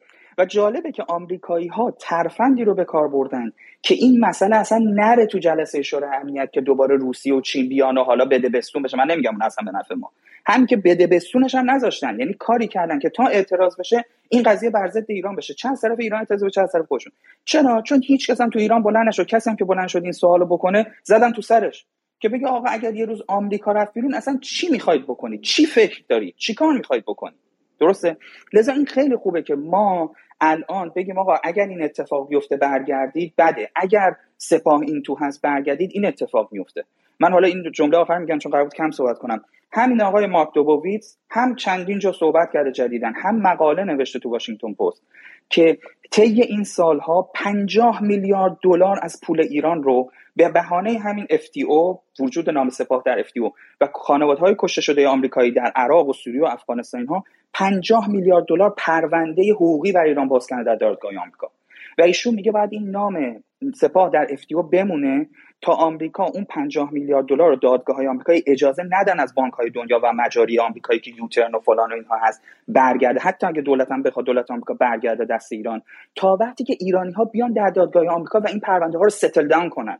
یعنی می‌خواد مشروعیت چون ایران که هیچ قبول نداره. میگه ایران ایرانیا باید پاشن بیان تو دادگاه آمریکا مشروعیت دادگاه آمریکا رو عملا قبول کنن بشن سر پرونده ها بحث کنن. خب ایران هم چیکار نمی‌کنه. 50 میلیارد دلار اینا حداقل گیر این قضیه است. پس چی؟ ما باید حواسمون باشه به اینا مشورت بدیم. این صرفا که آقا من رضایت میدم حالا ما از خودگذشتگی می‌کنیم مثلا سپاه اسمش نباشه این داستان نیست. داستان اینه که اینا ابعاد حقوقی داره آثار داره تو دو سه سال آینده مشکل ایجاد می‌کنه. من امیدوارم بخشی از صحبت شما رو جواب داشتم نکات دیگه هم هست ولی نمی‌خوام زیر وقت کنم. خیلی من بسیار من خب من گفتم که آیا آردام الان باید حاضر شده بشن آیا آردام؟ امیدوارم که بتونید صحبت کنید. بفرمایید. سلام و درود. الان صدای بنده رو دارید؟ بله بله بله. من عذرخواهی می‌کنم ببخشید. من شیف هستم و اگر سرصدا هست من عذرخواهی می‌کنم از حضورتون. من یه اجازه ازتون می‌خوام. الان توی این مدت تمام دوستانی که صحبت کردن اکثرا مخالف داستان برجام و بحث های مربوط به برجام بودن. من یه مقدار می‌خوام از یک زاویه دیگه نگاه بکنم چون حالا من همیشه موافق برجام بودم و دربارش بارها هم صحبت کردم. ببینید ما یه داستانی رو که داریم اینه که دوستان دائما روی بحث های امنیتی برجام صحبت می‌کنن. حالا دوست عزیزم ابوالفضل بارها ما با هم دیگه صحبت کردیم. ببینید ما وقتی که داریم از بحث امنیت صحبت می‌کنیم امنیت رو خیلی داریم در, در یک تعریف موزیکی نگاه می‌کنیم. در حالی که ما می‌تونیم امنیت رو خیلی بزرگتر نگاه بکنیم. و من کاملا نگاهی که دارم مکتب کوپنهاگیه مفصل دربارش نوشتم. اگه دوستان حوصله کردن می‌تونن برن توی اینستاگرام من بخونن. ولی ببینید توی یک نگاه ما وقتی که از امنیت صحبت می‌کنیم ما پنج نوع امنیت رو تعریف می‌کنیم. پنج بچه های یعنی در حقیقت مکتب کوپنهاگ این کار رو داره می‌کنه. خیلی من درآوردی نیست. ما امنیت نظامی رو داریم امنیت سیاسی رو داریم امنیت هویتی رو داریم امنیت زیست محیطی رو داریم و امنیت اقتصادی رو داریم. ببینید ما هر کدوم از اینها رو توی این چهار گزینه مختلف شاهد هستیم که دوچار چی هستیم؟ دوچار یه سری تهدیدهای حیاتی هستیم. تهدیدهای حالا خودشون میگن اگزیستنسیال وجودی هستیم. و این دلیلش چیه؟ یکی از مهمترین دلایلش اینه که ما اومدیم و به بخش نظامی بیش از اندازه خودش اهمیت دادیم. ببین ما الان احاطه شدیم توسط کشورهایی که می‌خوان فرهنگ ایرانی رو زیر سوال ببرن هویت ایرانی رو زیر سوال ببرن. حالا اگر هویت رو دارای دو بخش ملی و دینی نگاه بکنیم هم هویت ملی ما و هم هویت دینی ما مورد حمله قرار گرفته. امنیت اقتصادی وقتی میگم امنیت اقتصادی اصلا من منظورم امنیت اقتصادی افراد نیست. منظور امنیت اقتصادی یک کشوره. یعنی اینکه خطرهای ورشکستگی داشته باشه خطرهای شورش داشته باشه و از اون سو انقدر مشکلات اقتصادی داشته باشه که نتونه برنامه های نظامی خودش رو اونجوری که باید و شاید پیش ببره. ما اینجا هم دچار تهدیدهای های بسیار جدی هستیم. از طرف دیگه خب بحث محیط زیست که دیگه اصلا لازم به حرف زدن نیست. ما احتیاج به سرمایه گذاری داریم احتیاج به مدیریت داریم احتیاج به کارشناسان خبره بین المللی داریم. یه نمونه دم دستیش رو شما می‌تونید توی همین داستان یوزی که اتفاق افتاد ببینید که دو تا یوز متاسفانه تلف شدن تا اینکه ما تونستیم از بقیه کشورها کمک بگیریم و حالا این یوز سومی زنده مونده. یه نمونه بسیار کوچیکشه. و توی بحث امنیت سیاسی ما بحث امنیت سیاسی رو توی دو مقوله می‌تونیم تعریف بکنیم که بحث مشروعیت و یکی دیگه بحث مقبولیت ما وقتی از مشروعیت صحبت می‌کنیم دوستان معمولا اشتباه این رو تفسیر می‌کنن. ما مشروعیتمون دو گونه است. یا مشروعیت ما الهی است یا مشروعیت ما مردمی است. بحث مشروعیت الهی که نظام سیاسی ایران بر اساس اون شکل گرفته به شدت توسط نگاه هایی که مشروعیت رو مردمی می‌بینن تحت فشار هست و همزمان مشکلات عدیده ای که ما داریم باعث شده که مقبولیت سیستم هم زیر سوال بره. یعنی ناتوانی در توسعه ناتوانی در حل مشکلات اقتصادی ناتوانی در ارتباط سالم با دنیا و بنابراین هم بحث مشروعیت و هم مقبولیت به شدت توی ایران تحت فشار قرار گرفته و می‌دونیم که یه بخش بسیار زیادی از این کارها رو رسانه های مختلف حالا بذارید معاند بذارید مخالف بذارید منتقد هر چی دوست دارید اسمش رو بذارید. رسانه ها داره انجام میشه و این رسانه ها کاملا از دشمنان ایران داره تغذیه میشه و اینها باعث شده که ما توی تمام این داستان ها یعنی توی هر چهار تا هیته دیگه دچار تهدیدهای وجودی باشید حالا بماند که بحث نظامی خودمون هم بسیار رو هواست تاکید بسیار زیاد روی نظام های موشکی بی احتیاطی های امنیتی که نتیجهش رو ما داریم توی کارهایی که منجر میشه به نفوذهای اسرائیل می‌بینیم. بنابراین وقتی ما داریم از امنیت صحبت می‌کنیم من می‌خوام بگم که انقدر فشار رو نیاریم که آقا برجام داره امنیت ما رو به خطر میندازه. برجام یک شکلی از نظام امنیتیه که بخش های دیگرمون رو می‌تواند تقویت بکنن این یه نکته رو داشته باشید. باز ابوالفضل یه مسئله رو مطرح کرد که حالا من دربارش بازم گفته بودم. ببینید وقتی که ما میگیم که بایدن اومد و برنامهش و برنامهش حتی پیش از قبول یعنی انتخاب شدنش مطرح کرده بود و گفته بود که آقا ما برنامه ای که داریم برنامه پنج مرحله با ایران. و ببینید اصولا ذات برجام به همین معنی بود. برجام از اول قرارش این بود که ایران رو کم کم تبدیل بکنه به یک کشور نرمال در منطقه. خب آقا بیا درباره هسته با هم دیگه صحبت بکنیم. شما بمب هسته اول از همه نداشته باش. بعدا ما بریم سراغ بقیه مسائل آرام میشه فقط تو یک دقیقه لطفا جنب بندی کنید. میشه تو یک دقیقه جنب بندی کنید. ببینید من اینو بذاری از روش بگذارم یه مسئله ای رو که باز هم دوستان خیلی روش دارن صحبت می‌کنن بحث تغییر نظم جهانیه که بله درست میفرمایند که نظم جهانی داره تغییر می‌کنه اما دو نکته رو در نظر نمی‌گیرن یکی اینکه مسائل له ایران رو گفتن مسائل علیه ایران رو نگفتن. بحث آذربایجان و ارمنستان و حضور اسرائیل در اونجا بحث پیمان ابراهیم ایجاد روابط بین ارزم به حضورتون که کشورهای عربی و اسرائیلی همه اینها علیه ایران داره اقدام می‌کنه. و وقتی که داریم میگیم تغییر نظم جهانی مطمئنا ما داریم از یک فضای آشوبناک صحبت می‌کنیم و نمی‌دونیم اون ور فضای آشوبناک چجوریه. دوستان یه جوری صحبت می‌کنن از تغییر نظم جهانی انگار که ما می‌دونیم پسا تغییر نظم جهانی چه اتفاقی میفته در حالی که ما نمی‌دونیم و احتمال داره که ما حتی پسا تغییر نظم جهانی هم احتیاج به روابطمون با غرب داشته باشیم. بنابراین من فکر می‌کنم که این نگاه این تیپی به برجام خیلی به ما کمک نمی‌کنه. برجام رو ما به عنوان یک آغاز راه نگاه کرده بودیم که بتونه مشکلات امنیتی ما رو در حوزه های مختلف حل بکنه و بتونه روابطی ایجاد بکنه که حتی ما در نظم های مختلفی که می‌تونیم متصور بشیم حیات خودمون رو ادامه بدیم. شما همینجا وایسید. من می‌خوام به شما باز برگردم. این نکته خیلی نکته مهمی شما فضای خیلی خوبی باز کردید مثلا اینجا الان خود بحث از انزمامی و جدی میشه. شما میگید که اولا که ما به عبارتی این بحث نظم جهانی اولا خب میپذیریم یک قدم ما جلو میایم از اون پارادایم کلی یونیلاترال و اون نظم تک قطبی که به نظر میاد که تمام این ده سال برجام درش به وجود اومد رشد کرد بزرگ شد و در ذهن مردم جا افتاد شما از اون یک قدم جلوتر میاد میگید نظم چند قطبی داره به وجود میاد. قبول اما این ترانزیشن این گذار آشوبناک خواهد بود و این آشوبناک بودن اینه که نمی‌تونیم قصه گل بلبلی بگیم. نکته اولتون. نکته دوم که طرف مقابل هم ساکت ننشسته و در این تغییر نظم داره علیه ایران فعالیت می‌کنه. از پیمان ابراهام گفتید از تغییرات آذربایجان و ترکیه و غیره گفتید. این هم نکته نکته دوم.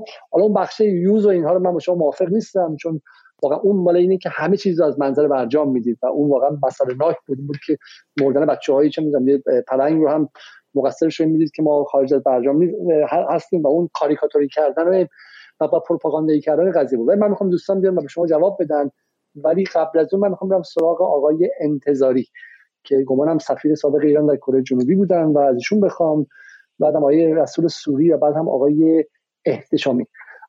و از این دوستان می‌خوام وارد شم تا اینکه برگردیم به سوالات های آردام هم پاسخ بدیم. از بدیم پس برگردیم به این مجموعه از سوالاتی که الان مطرح شد. سوال اول این که برجام مشکلاتی داشت اما احیای برجام اشکال نداره چون کسایی که دارن انجام میدن خیلی خیلی متفاوتن. این نگاه رو حتی خود بخشی از تیم دولت هم دارن. میگن که ما با این روی کرد به برجام میریم که ممکنه آمریکا قابل اعتماد نباشه هر لحظه پاره کنه و دوباره اتفاقی مثل اتفاق ترامپ افتاد هم بیاد. چون با چشمان باز داریم به استقبال احیای برجام میریم اشتباهات روحانی و ظریف رو نخواهیم کرد. و همین به ما اعتماد کنیم بذاریم که برجام رو احیا کنیم.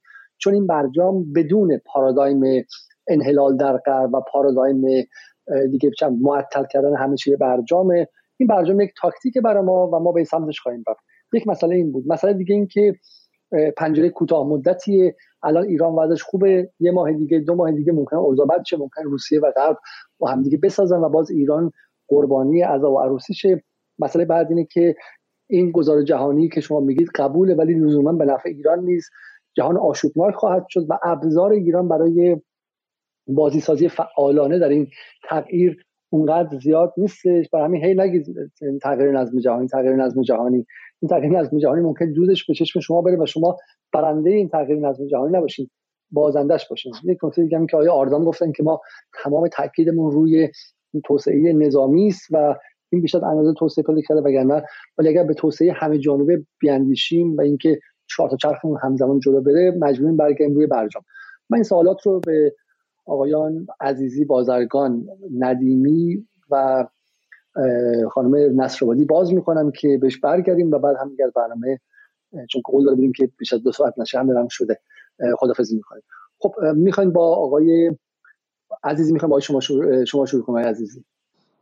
خیلی ممنونم. خیلی ممنون از نکاتی که دوستان فرمودن. من چند تا چیزی یادداشت کردم ولی خب اگه پشت سر هر کدوم بود بیشتر یادم میمون تا اینکه حالا بخوام همه با هم بگم. پس من خیلی سریع میگم چون دوستان دیگه هم هستن. یکی از دوستان در مورد اینکه آقا ترامپ رو ما پیش بینی نمی‌کردیم جنگ اوکراین رو پیش بینی نمی‌کردیم کی پیش بینی کرد اصلا؟ ببینید من فکر می‌کنم واقعا چون یک بارم ما چندین بار هم با دکتر بازرگان در اون کلاب علوم سیاسی در این زمینه صحبت کردیم که متاسفانه فضای دانشگاه ایران به گونه‌ای هست که با اندیشه های نوواقع گرایی در واقع اصلا یا آشنایی نیست یا تدریس درست نمیشه یا زودگذر هستش. من یه مثال می‌زنم هر دوستان می‌تونن سرچ کنین رو ببینید این گفتگو تو یوتیوب هست که آقای میرشایمر بعد از جنگ اول اوکراین و روسیه 6 7 سال پیش 2014 بعد از ماجرای کریمه ایشون در واقع یک در مورد کتابشون هم بود یک مصاحبه ای می‌کنن یک بحث آکادمیک دانشگاهی هست و تا همین قبل از جنگ اخیر اوکراین و روسیه چند میلیون نفر بیشتر ندیده بودن. جالب الان نزدیک 50 میلیون نفر این فایل یوتیوب رو دیدن. و ایشون چقدر زیبا. یعنی کسی واقعا وقت بذاره اون فایل رو نگاه کنه و ببینه اصلا اتفاقا درسته که ما در کشور خودمون اینها رو منکوب کردیم. این اندیشه ها رو نذاشتیم ارائه بشه. درسته که ما یه وزیر خارجه ای داشتیم که صریحا چندین بار گفت گفت من از زمان دانشجویی از زمان نمایندگی سازمان ملل از زمانی که اومدم تو ایران استاد شدم از زمانی که وزیر خارجه شدم الان که برگردم دانشگاه با اند... نام برد از این اندیشمندان. گفت با اینها مخالفت خواهم کرد تا زندگی دارم با اینها مخالفت کنم. آقا یعنی چی؟ یک سیاست مدار یک کسی که سیاست گذار هست یک کسی که مدیر دولتی هست اتفاقا با این اتفاقات غیر قابل پیشینی باید درگیر شه. نباید خودش رو محدود کنه با یک سری همفکرای خودش بشینن توی اتاق تصمیم بگیرن. خب معلومه وقتی اینجوری تصمیم گیری می‌کنید حتی یک درصد احتمال نمی‌دید ممکنه یک فردی بیاد و این رو پاره بکنه. ما یک سناریو داشته باشیم. پنج تا دانشجو هزینه نداره آقا. پنج تا دانشجو بذارید یه میز. اصلا آدم هم حسابشو نکنید. یه پروژه تو دانشگاه تعریف کنید. بگید آقا اگر رئیس جمهور بعدی اومد رفت بیرون چه گلی به سرمون بمالیم نه اینکه اگر کسی پرسید بگه آقا امکان نداره. ما قطنامه بین المللی هست و آمریکا مجبور است از آن تبعیت کنه. خب یعنی چی؟ یعنی اعتماد به نظم بین اعتماد به سازمان های بین المللی هست من. جنگ اوکراین پیش بینی شده بود. آمدن ترامپ بعد از برگزیت پیش بینی شده بود عزیز من. برگزیت 6 ماه هست قبلش اتفاق افتاده بود. اگه کسی می‌رفت تحلیل برگزیت رو می‌کرد که چرا تو جامعه انگلیسی این اتفاق افتاده و روابطی که 200 سال اخیر مثلا بعد از انقلاب آمریکا بین جامعه انگلیس و جامعه آمریکا و اتفاقات اجتماعی اینا هست کاملا می‌تونست اینها رو به عنوان یک گزینه تو ذهن داشته باشه. من نمیگم قطعیت به عنوان یک گزینه و روش برنامه‌ریزی بکنه. این نکته اول. نکته دوم عناصر امنیت. ببینید هیچ کس منکر این قضیه نیست. اما این که جمهوری اسلامی روی بحث نظامی سرمایه گذاری یعنی هیچ کسی تو دنیا نمیگه. من تعجب می‌کنم. شما همین الان سرچ دوستان بکنن. بگن نسبت هزینه های ایران به GDP. نسبت هزینه های ایران هزینه امنیتی نظامی. نسبت هزینه امنیتی نظامی به GDP. نسبت هزینه های امنیتی نظامی به اندازه border ما مرزهای ما. نسبت هزینه امنیتی نظامی به مساحت کشور. نسبت هزینه امنیتی نظامی به population جمعیت کشور. این index ها رو بگیرید. با index تمام کشورهای منطقه با index مساوی با این شاخص های مساوی مقایسه کنید. چندین و عراق عربستان کویت قطر امارات ترکیه چندین برابر ایران تو هر شاخص رو هزینه می‌کنن و شما میگید ایران از نظر امنیتی خیلی هزینه های ما امنیت ما. ما اتفاقا ما هزینه های امنیتی نظامی کم کردیم. کم کردیم نسبت به کشورهای منطقه. بله صلحی بشود اتحادیه اروپا بشن. ما که از خودمون همه هم دنبالشیم همه هم از خداشونه کسی تو این شکی نداره. ان یه صلحی در منطقه برقرار بشه. همه یک توافقنامه امنیتی بشه. همه هزینه‌هاشون بیارن پایین با هم چیز کنن. من یک نکته بگم جای از این خیلی مهمه چون بحث اسرائیل شما اولش هم مطرح کردید ممکن هم الان انداختن جنگ میشه یکی از دوستان خانم نصابادی گفتن من قبلش هم یه جای دیگه بودم بحث مطرح کردم. ببینید این که ما نایس باشیم این که ما توافق امضا کنیم فروش سلاح آمریکا به اسرائیل کم میشه اسرائیل دنبال جنگ نیست اسرائیل دنبال ضربه زدن به ما نیست. حالا جنگ اصلا جنگ همه جانبه نیست منظور هم یه حمله هوایی و ضربه زدن منظوره. من به شما اینو بگم خیلی جالبه بدونید بزرگترین قرارداد تاریخ بین نظامی قرارداد نظامی در تاریخ بین آمریکا و اسرائیل. می‌دونید زمان کی امضا شد؟ بعد از برجام بین دولت اوباما و دولت نتانیاهو. نتانیاهویی که رفت کنگره اوباما رو با خاک یکسان کرد و همه پاشدن جلوش دست دادن اصلا در تاریخ آمریکا یک همچین چیزی بی سابقه بود که یک نماینده یک کشوری بیاد بشینه اونجا رئیس جمهور آمریکا رو به سخره بگیره همه پاشن براش دست بزنن نمایندگان مجلس آمریکا. بعد از این بزرگترین قرارداد نظامی تاریخ بین آمریکا و اسرائیل نوشته شد. خب ما که نایس بودیم ما که گل آقای ظریف گفت آقا اون کسی که می‌گفت نمی‌دونم هولوکاست چی چی یا فلان او دیگه رفته دیگه هم بر نمیگرده تو ایران. خیلی خب همه رفتیم همه نایس شدیم. چیزی حل شد میزان فروش آمریکا به عربستان اسرائیل کمتر شد. کسانی که می‌گفتن به خاطر ریشه اون باباست به خاطر کتشه کسی که روند ترند این ترند شناسی همینه دیگه. روند سی چل ساله اخیر فروش سلاح آمریکا به خاورمیانه رو بررسی کنه. هیچ وقت نمیاد یک مقایسه کنه بگه به خاطر شونه نکردن موی فلان نفر یا نوع دماغ اون یا نوع حرف زدن اون این اتفاق افتاده. هزار تا فاکتور تو اینجا موثره. نکته دیگه که من می‌خواستم بگم تو این قسمت عناصر امنیتی ببینید بحث انرژی محیط زیست. مثلا تجربه می‌کنم این حرفو میشه شما؟ آقا اصلا ما که بنده حالا با اینکه اینجا ساینس تکنولوژی پالیسی خوندم با اینکه این مطالب رو خوندم من اصلا حرفای ما رو بذارید کنار. آقای حجت میان آبادی همش هم شرقه. یعنی همه مصاحبه‌هاش هم شرق. حالا رفقای ما هستن تو هلند درس خوندن دانشگاه تربیت مدرس هستن. تو همین بحث‌های دیپلماسی هم فکر کنم دوستانی که اینجا هستن دیگه ایشونو می‌شناسن. تو بحث‌های دیپلماسی آب تو بحث‌های محیط زیست خیلی فعالن انسان فعالی هستن. آقا شما ایشونو ببینید. مشکل محیط زیست مشکل مدیریت و بحث اینجوری هستش. شما میگید مدیرم بریم وارد کنیم. آقا دیگه خب چرا دانشگاه داریم؟ اصلا در اینا رو تخته کنیم نفت میفروشیم زندگی می‌کنیم دیگه. من آقای فروزنده احترام خیلی خاصی براشون قائلم میگن ما چهار سال مثلا یه شرکت استارتاپمون از آمریکا توی فلان چیز بوده. آقا چهار سالی که بعد بزنیم رو سرمون حلوا حلوا کنیم. انگلیس و آمریکایی که دانشگاهشون 500 سال از ما سنشون بیشتره. تکنولوژی و فرایندهای جامعه شناسی اونها چندین قرن از ما جلوتره. چهار سال اگه دوستان جوانان ما رسیدن تو چهار سال تو یه بحث تکنولوژی که باید حلوا حلوا کنیم بیشتر هم پول بریزیم آخه شما من من به دوستان گفتم فکر می‌کنید آمریکا چجوری این آمریکا با این قدرت شده؟ مگه نمی‌دونیم چندین میلیارد میلیارد تو حوزه های ناسا تو حوزه های مختلف سرمایه‌گذاری کردن پولش هم نرفتن این بحث cost benefit analysis رو نمی‌دونم اینا بکنن. ما یه بار سر کلاس این اساتید می‌گفتیم اتفاقا موضوعی بود که ناسا چرا این هزینه رو می‌کنه؟ هم ارتش F 35 چرا انقدر تریلیارد دلار هزینه کردن نسبت به F 22 فقط اینقدر مثلا موقعیت داره. تازه اونم خرابه یه سری سیستم هاشو این هزینه جالب بود. RAND Corporation نوشته. استاد من همون موقع سرچ کرد گذاشت جلومون. گفت تو بحث امنیت ملی کسی cost benefit analysis نمی‌کنه. کجای دنیا cost benefit analysis می‌کنن شروع کردیم چرت که داریم میندازیم در حوزه cost benefit در حوزه امنیت ملی کشورمون. اونم تو این منطقه اونم با این تاریخ اونم با این حالت intervention قدرت های بزرگ. من نکته آخر میگم چون زیاد صحبت کردم خیلی مطالب مونده بود. ببینید در مورد نظم جهانی ما حرف درسته میگیم آقا ما نمی‌دونیم در آینده چی میشه. اما چیزی که همه به اون اتفاق نظر دارن اینه که دوران تک قطبی آمریکا و هژمونی آمریکا اون دوران به سر اومده. خب اگه اینو درک نکنیم معلومه که نمی‌تونیم راه حل. هنوز ما داریم بر اساس اون مکانیزم میچینیم صحبت می‌کنیم.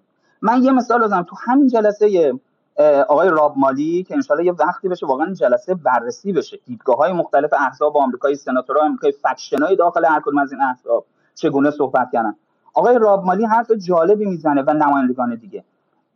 و جالبه که اتحادیه اروپا رفته به این نمایندگان هم گفته. گفته ماجرای اوکراین شرایطی رو برای اروپا ایجاد کرده که ما نمی‌توانیم تا به تحمل یک بحران دیگه در خاورمیانه رو نداریم. آقای آمریکا باید دیپلماتیکی این ماجرا رو حل کنیم. از راه دیپلماتیک. راه نظامی جواب نخواهد داد. باید راه دیپلماتیک بری جلو. فشار اروپا نه فقط با آقای راب اجازه بود اجازه بود یه سری سناتورا می‌گفتن ما هم که صحبت کردیم با اروپایی اینو به ما گفتن. خب بله بیایم اینا رو درک کنیم. درک کنیم نسبت به 15 سال پیش. خیلی مسائل عوض شده. نمی‌دونیم چی میشه. اینو من همیشه گفتم آقای دکتر بازرگان هم شرفش بود بله ایران به عنوان یک قدرت منطقه‌ای یک قدرت متوسط باید بلد باشه چگونه می‌تواند تنظیم کند روابط خود را بین قدرت‌های بزرگ. حالا بحث بی‌طرفی نیست تنظیم روابط با قدرت‌های بزرگ تا بتونه منافع ملی خودش رو حد کنه. این سوال بزرگ یه جای دیگه باید بحث بشه و اینا که حالا جاش مستند شد کسی نگفت بریم دامن شرق بریم دامن ولی شما وقتی ناخودآگاه ذهن جامعه ایرانی و مسئولان ایرانی می‌بینید دوست داره بره با پژو فرانسه قرارداد ببره. صد بارم بزنن تو سرش. بدترین ماشینای دنیا هم اگر یه زمان تولید کنه میگه پژو فرانسه. خب این پژو فرانسه اصلا تو بازار آمریکا نیست. اصلا نتونسته تو این بازار رقابت پذیر حضور داشته باشه. هر شده من تموم کردم. من تموم کردم. بنابراین شما می‌بینید که اتفاقا نگاه مسئولین ما نگاه جامعه ما یک نگاه به سمت غرب بوده. هیچ اشکال نداره. ما بتونیم از ظرفیت هایی که در شرق هست استفاده کنیم. بله نکات دیگه هم هست. باید از غرب بگیریم. در, در حالتی که اون ساورنیتی کشور از بین نمیره اون حق تعیین سرنوشت کشور اون مباحث قانون بین الملل از بین نمیره خیلی خوبه. واقعا برجام گفتیم اگه حداقل اون حداقلی که تو سال آخر اوباما ایجاد می‌شد بخواد عملی بشه مسئولین حکومت دارن میگن همون. ولی بر اساس شواهدی که ما داریم و حالا صحبت هم کردیم و می‌تونیم بیشتر صحبت کنیم با این شرایطی که الان آمریکا گذاشته در برجام این اتفاق حاصل نخواهد شد. خیلی ممنون. بسیار خب حالا یه نکته که در حرفای آیه عزیزی بود این بود که بریم منافع اینو داشته باشیم اونم داشته باشیم. ما به زودی یک برنامه دیگه خواهیم گذاشت که اصلا چنین چیزی آیا ممکن هست یا نه. در عصر گذار که تقسیم بندی ها داره خیلی به قول قدیمی ها دوست و دشمن میشه آیا اصلا این وسط بازی ممکن هست یا اینکه ما مجبوریم در نهایت به یک بلوک بشه بپیوندیم و و نمی‌تونیم هم همزمان خودمون رو در بین دو, دو بلوک اصلی تعریف کنیم.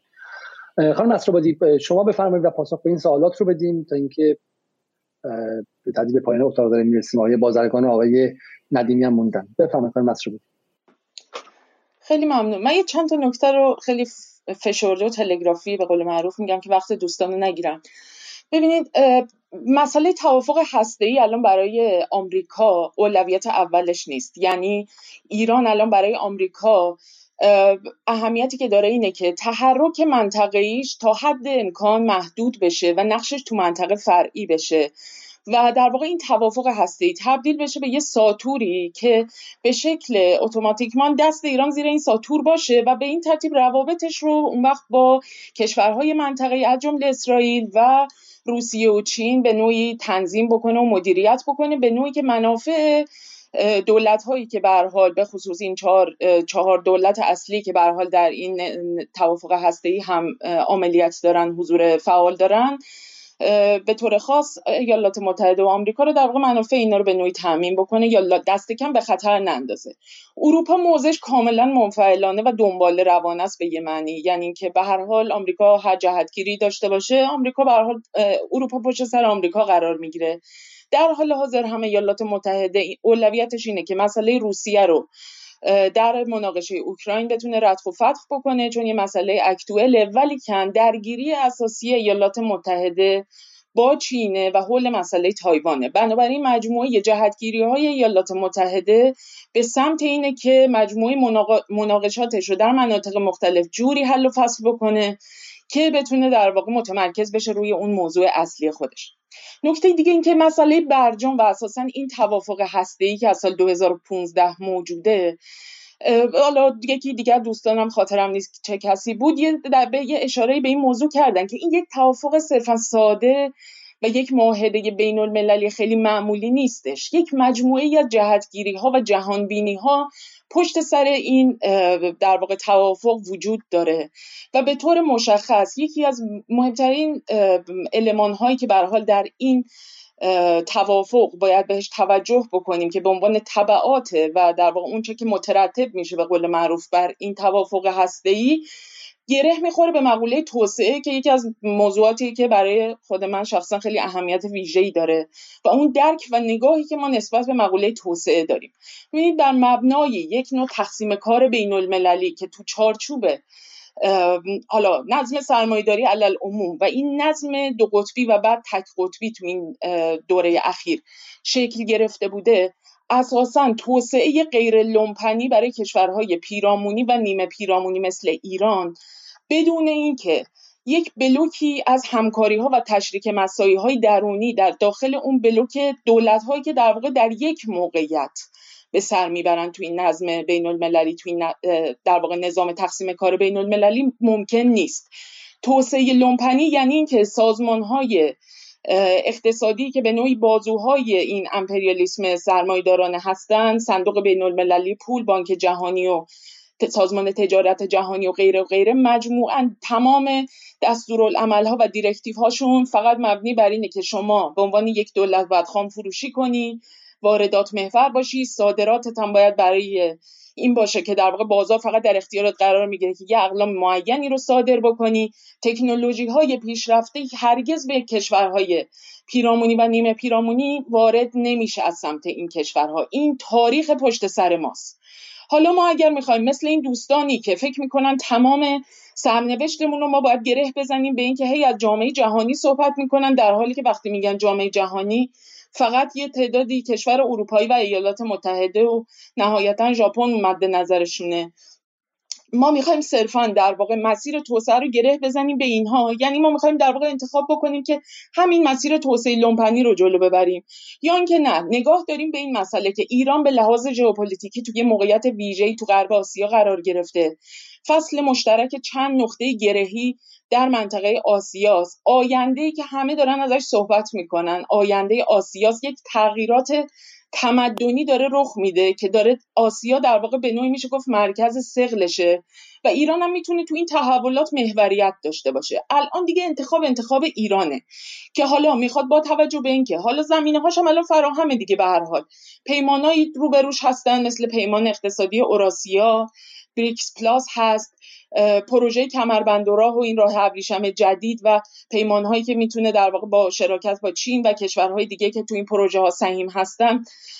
در واقع توش دخالت خیلی فعال و موثر داشته باشه و اینها همه می‌تونه تکون بده وضعیت ایران از جهات مختلف و پیمان های سیاسی امنیتی دیگه مثل شانگهای و غیره و اینکه ارتباطاتش رو با همسایگان خودش بر مبنای این نظم جدیدی که حالا تا یه حدی می‌تونه مختصاتش رو ترسیم بکنه بر مبنای اینا تنظیم بکنه. بله ما نمی‌دونیم که این نظم جدید چه سرنوشتی پیدا می‌کنه. آیا این حاکمیت دلار آیا استبداد دلار همچنان برای مدت طولانی پابرجا خواهد بود یا نه؟ همونجوری که الان مثلا زمینهاش فراهم شده این امکان وجود داره که از طریق این بلوکبندی های جدید این اتوریته دلار در واقع به چالش کشیده بشه که می‌بینیم داره این اتفاق کم کم میفته و این دقیقا چیزیه که کاملا می‌تونه اون بازوهای سیاسی نظامی امپریالیسم ایالات متحده رو کاملا به تدریج هی قطع بکنه. اما مسئله اینه که ما الان توی تقاطع تصمیم گیری هستیم. یا باید مثل دوستان غربگرا بگیم که بله نظم تک قطبی بهترین نظم تاریخ چند سده گذشته بوده و اینها متاسفانه در کمال ناباوری معتقد هستند که در واقع این نظم تونسته جلوی بسیاری از جنگ ها و خونریزی ها رو در طول تاریخ بگیره. یعنی واقعا حافظهشون به اندازه 20 25 سال گذشته هم قد نمیده که این نظم تک قطبی چه جنایت هایی در اقصانقات جهان به بار آورده. و میگن که نظم تک قطبی بهترین نظمی بوده که تا حالا آفریده شده در این نظام بین المللی و تا همین هر حال باید به دلار اتکا بکنیم به خاطر اینکه دلار اومده و از زمان جنگ جهانی دوم به بعد اومده عملا جهان رو نجات داده. نه جهان رو نجات نداده. تنها بلوک کشورهای که به نوعی تعلق داشتن به اون بلوک سرمایهداری انحصاری رو نجات داده. کشورهای اروپایی رو نجات داده و ژاپن رو نجات داده. کدوم کشور رو نجات دادن اینا؟ و اینها میگن که در واقع ما باید به این نظم تکیه بکنیم. ما نمی‌تونیم دلار رو به چالش بکشیم. ما وزنش رو نداریم. بله نداریم. قرار هم نیستش که ایران به تنهایی دلار رو به چالش بکشه. ولی کن به هر حال ایران تا همینجاش هم این تو همین نظم امنیتی منطقه تونسته این دخالتگری رو به چالش بکشه. نظم در واقع حاکمیت دلار هم در یک بلوکبندی معینی در یک نظم جدیدی که آفریده, آفریده میشه و از, از خلال اون مشارکت ها و اون تشریک مسایی هایی که شکل می‌گیره در جنوب جهانی می‌تونه به چالش کشیده بشه. بنابراین من فکر می‌کنم که در واقع بله بله هم جملات آخرمه. به هر حال این همونجور علی آردم به نکات مهمی اشاره کرد. بله یک سری علمان های خیلی مهم داخلی وجود داره که مهمترینش بحث اقتصاد داخلی ماست که نیاز داره سامان پیدا بکنه. اما به هر حال علمان های خارجی این قضیه هم برای اینکه ایران چه جایگاهی رو داشته باشه در این نظم جدید خیلی اهمیت داره و کلیدیه. تو از در این توافق برجامی که از 2015 به جا مونده آمریکا نه تضمینی داده که از این در واقع پایبند میمونه به این توافق. نه یک قدم کوچیک عقب رفته یک دونه تحریم رو لغو نکرده علیه ایران. بعد این دوستان غربگرا منتش رو سر ایران می‌ذارن که بایدن اجازه داده ما زیر سیبیلی نفت بفروشیم. زحمت کشیدن. یعنی واقعا الان دیگه خب آمریکا دیگه اون وزن قبلی رو نداره. می‌خواد اجازه نده ببینیم می‌خواد چیکار بکنه مثلا اگر اجازه ندن. ایران به هر حال راه خود... یه راههایی پیدا شده. میانبرهایی پیدا شده برای اینکه بتونه همین مقدار نفتش رو هم بفروشه و یه مقداری هم در واقع سقل اقتصادش رو از روی فروش نفت حالا تا یه حدی برداره. ولی که مسئله اساسی اینه که ما باید تکلیفمون رو تو این تقاطع مشخص بکنیم. اینکه یک شکلی از موازنه رو با غرب بلوک غرب برقرار بکنیم یه شکلی از موازنه منفی رو و یک موازنه مثبتی رو هم تو منطقه و با کشورهایی که به حال دارن این بلوک جدید رو شکل میدن تا بتونه تو این بلوک بندی جدید ایران باید بتونه در جایگاه قدرتمندی قرار گرفته باشه. و این تعیین تکلیفش با این بلوک غرب سر مسئله توافق هسته‌ای به قدر کلیدیه که دقیقا جایگاهش رو مشخص می‌کنه که تو این بلوک جدید با چه میزان وزن و چقدر اتوریته در واقع تو این بلوک حضور داشته باشه و نقش محوری داشته باشه. خیلی ممنون. به این نقطه خیلی نقطه جمله آخر خیلی جمله مهمی بودش که برج... احیای برجام و مذاکرات معین می‌کنه که ایران با چه وزنی در بلوک جدید حضور داشته باشه. بریم سراغ آیه ندیمی. و بعد هم آقای بازرگان و بعد هم اتاق تمام کنیم آقای ندیمی بفرمایید شما.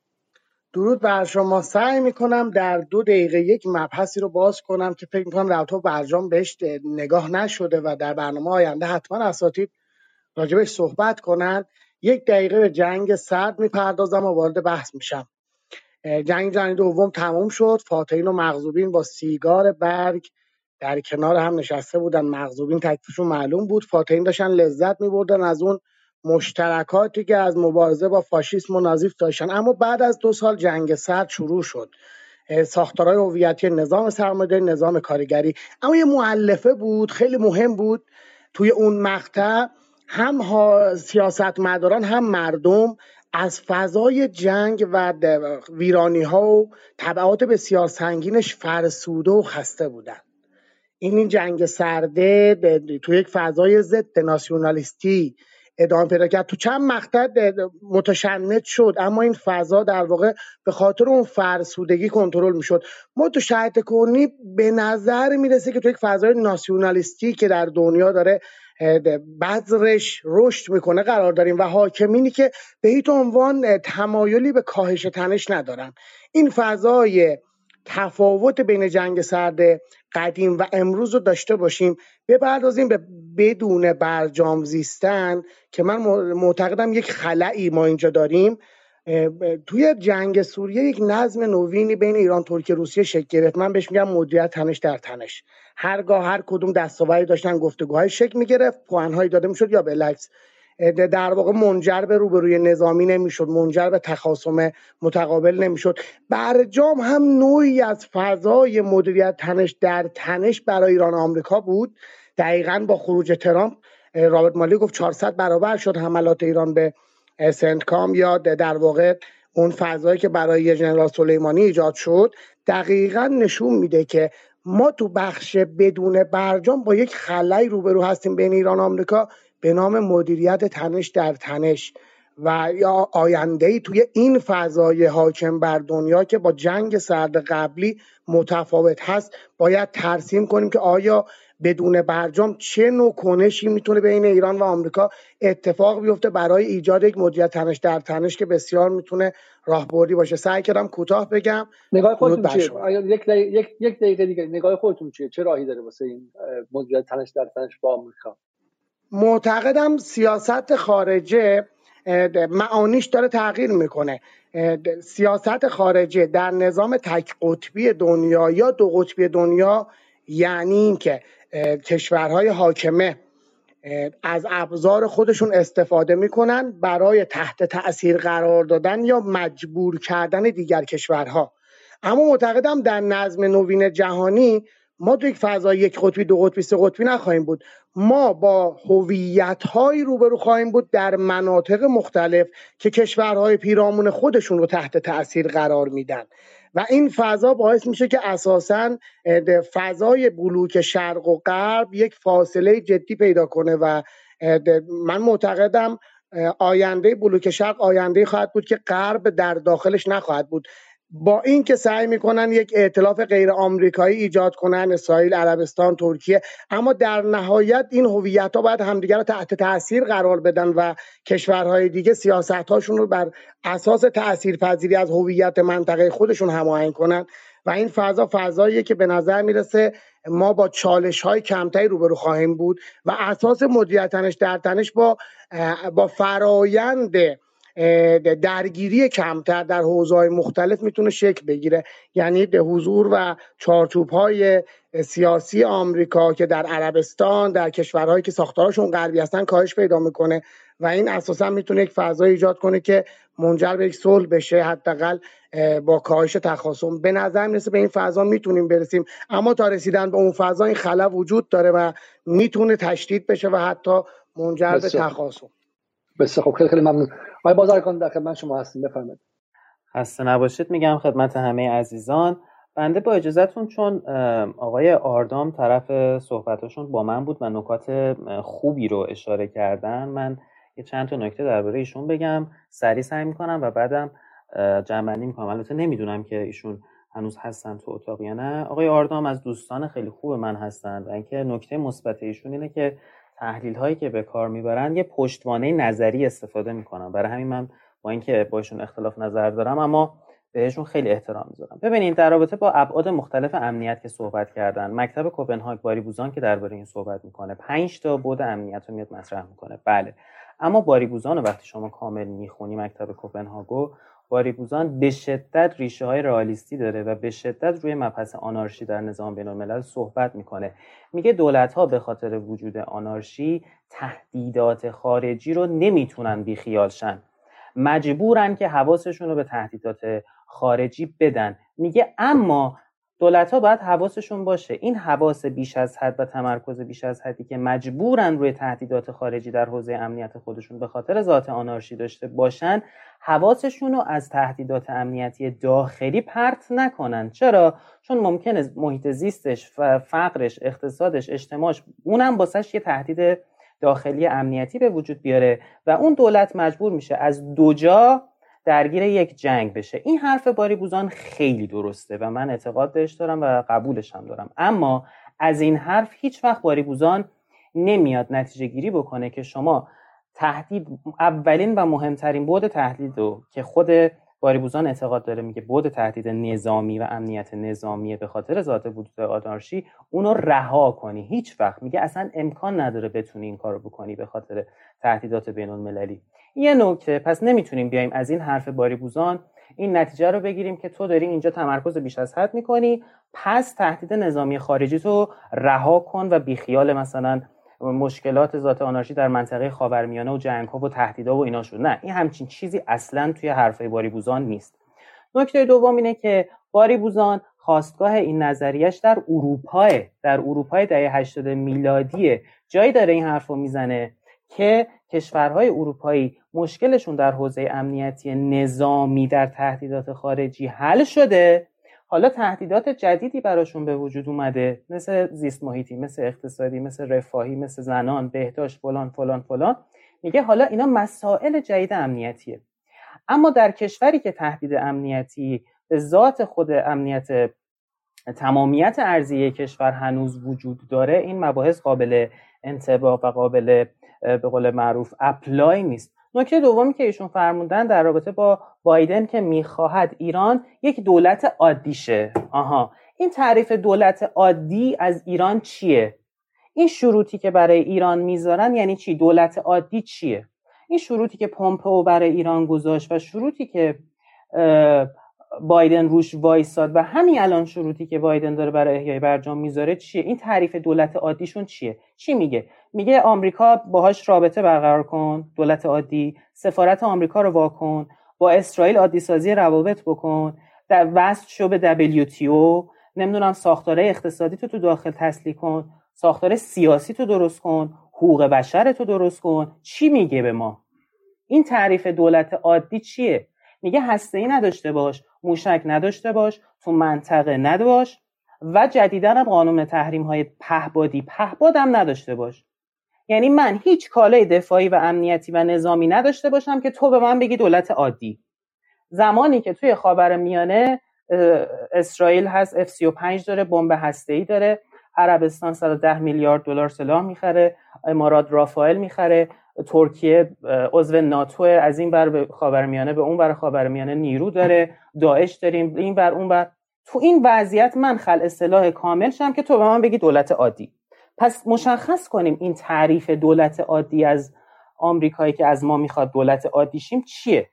پس چرا ما میگیم که برجام یک موضوع امنیتیه؟ به خاطر این تعریف از دولت عادیه. نکته سوم در رابطه با نظم جدید. بله حرفی که زدن ایشون کاملا درسته. نظم جدید من اتفاقا دفعه پیش که با خانم نصرآبادی و شما هم داشتیم صحبت می‌کردیم شما گفتین من خیلی بد بینم دقیقا بنده هم گفتم نظم جدید وضعیت آشوبناک خیلی بیشتری خواهد داشت ابهام خیلی بیشتری خواهد داشت عوامل ناامنی خیلی بیشتر خواهد بود. همه اینا درسته. و ممکن است که اتفاقا این نظم جدید به ضرر ما شه اما یه چیزی بدی است. اون چیه؟ اونم اینه که نظم قبلی نظم تک قطبی آمریکا 100 درصد به ضرر ما بود. به هر دلیلی. ما مخالف نظم آمریکایی بودیم دیگه. با آمریکا وارد جنگ بودیم. آمریکا ما رو تحریم کرده. یک نظم آمریکایی 100 درصد به ضرر ماست. حالا یک نظمی جدیدی شکل گرفته که دیگه نظم آمریکایی نیست. این نظم جدید می‌تواند به نفع ما باشد می‌تواند به ضرر ما باشد. آها. اینجا دیگه برمیگرده به نوع بازی ما. پس قطعا وضعیت ما از اون وضعیت نظم 100 درصدی که به ضرر ما بود تموم شده به یک وضعیت نسبی بهتر رفتیم. اما اینکه نظم جدید می‌تونه برای ما هم تهدید داشته باشه بله. یه مثالی من بزنم. ایشون گفتن اسرائیل دور تا دور داره میاد آذربایجان نمی‌دونم اینور اونور تمام این جاهایی که کارشناسان دارن الان اعلام نگرانی می‌کنن که بندم جزوشون هستم منم هشدار دارم میدم. میگم آقا حواستون باشه. به امارات به ترکیه به این بر اونور حواستون باشه. اما یه چیزی رو فراموش نمی‌کنن. تمام این جاهایی که صدای من هست من هی poor connection میشم. آقای علیزاده. صدا شما عالی هستش هیچ مشکلی خب. نداره بفرمایید. بله. تمام این جاهایی که الان دارن همه میگن وای مواظب باشین اسرائیل داره میاد میبنده تمام این جاها 20 سال گذشته آمریکا نشسته بود. اتفاق جدیدی که نیست که ما در 20 سال گذشته از 11 سپتامبر به اینور ایالات متحده آمریکا در پاکستان پایگاه داشته در افغانستان پایگاه داشته. در امارات در قطر در کویت در همه این جاها پایگاه داشته در خلیج فارس ما همیشه پایگاه داشته در عراق پایگاه داشته در جمهوری آذربایجان پایگاه داشته در ترکیه هم پایگاه داره. چون اصلا ناتو دیگه اونجا. در بحرین. بله.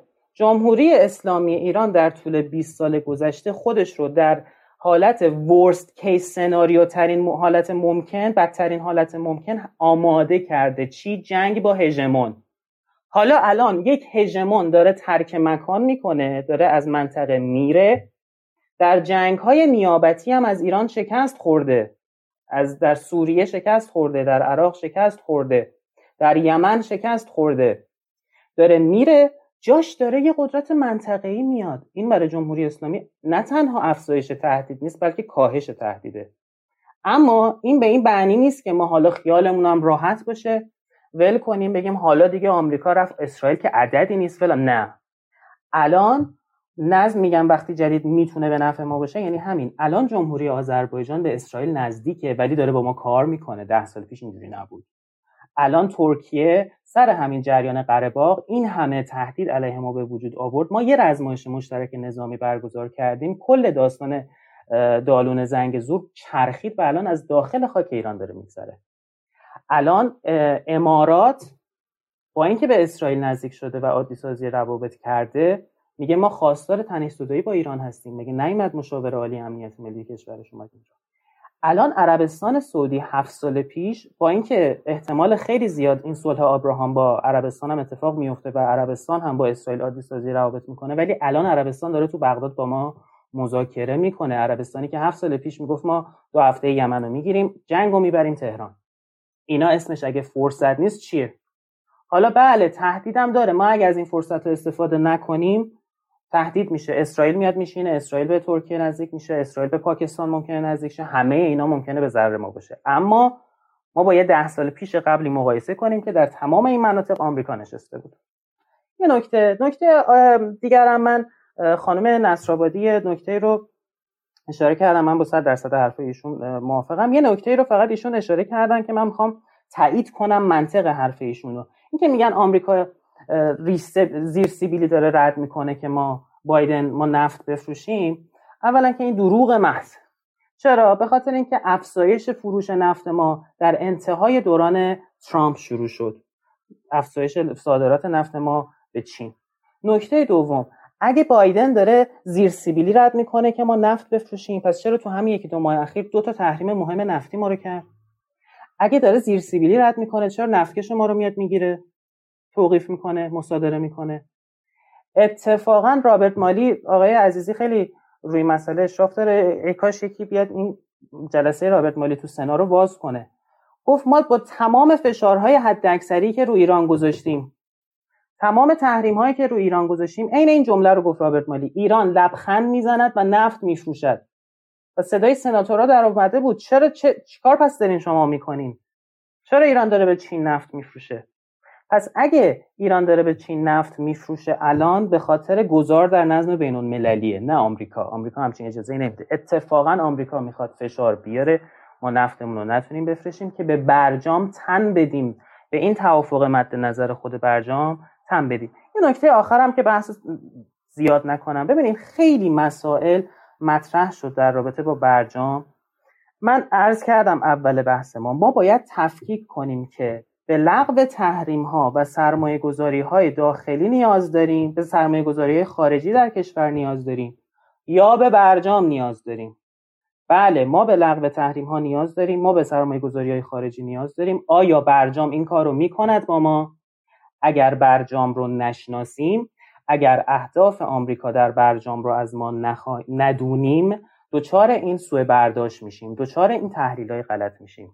آقایون خانما مهم نیست ما از چه نگاهی از چه دری از چه منظری به برجام نگاه کنیم. برجام جمله اولش وقتی شروع میشه موضوع برجام نوشته ایران الالعبد از داشتن هر گونه سلاح و ادوات هسته‌ای من می شود موضوع برجام کنترل تسلیحات هسته‌ای ایران است. نه یک توافق اقتصادی. ما درباره این زیاد صحبت کردیم. الان دیگه وقت نمیشه دربارهش صحبت کنیم. حواسمون باشه. من یه سری حرفایی رو امشب شنیدم با احترام به تمام عزیزان. آدم فکر می‌کنه دوباره مثلا سال 92 انگار ما تمام این دورانی 5 6 سال اخیر رو مثلا سیر نکردیم. انگار یهو یه شورتکات زدیم رفتیم عقب.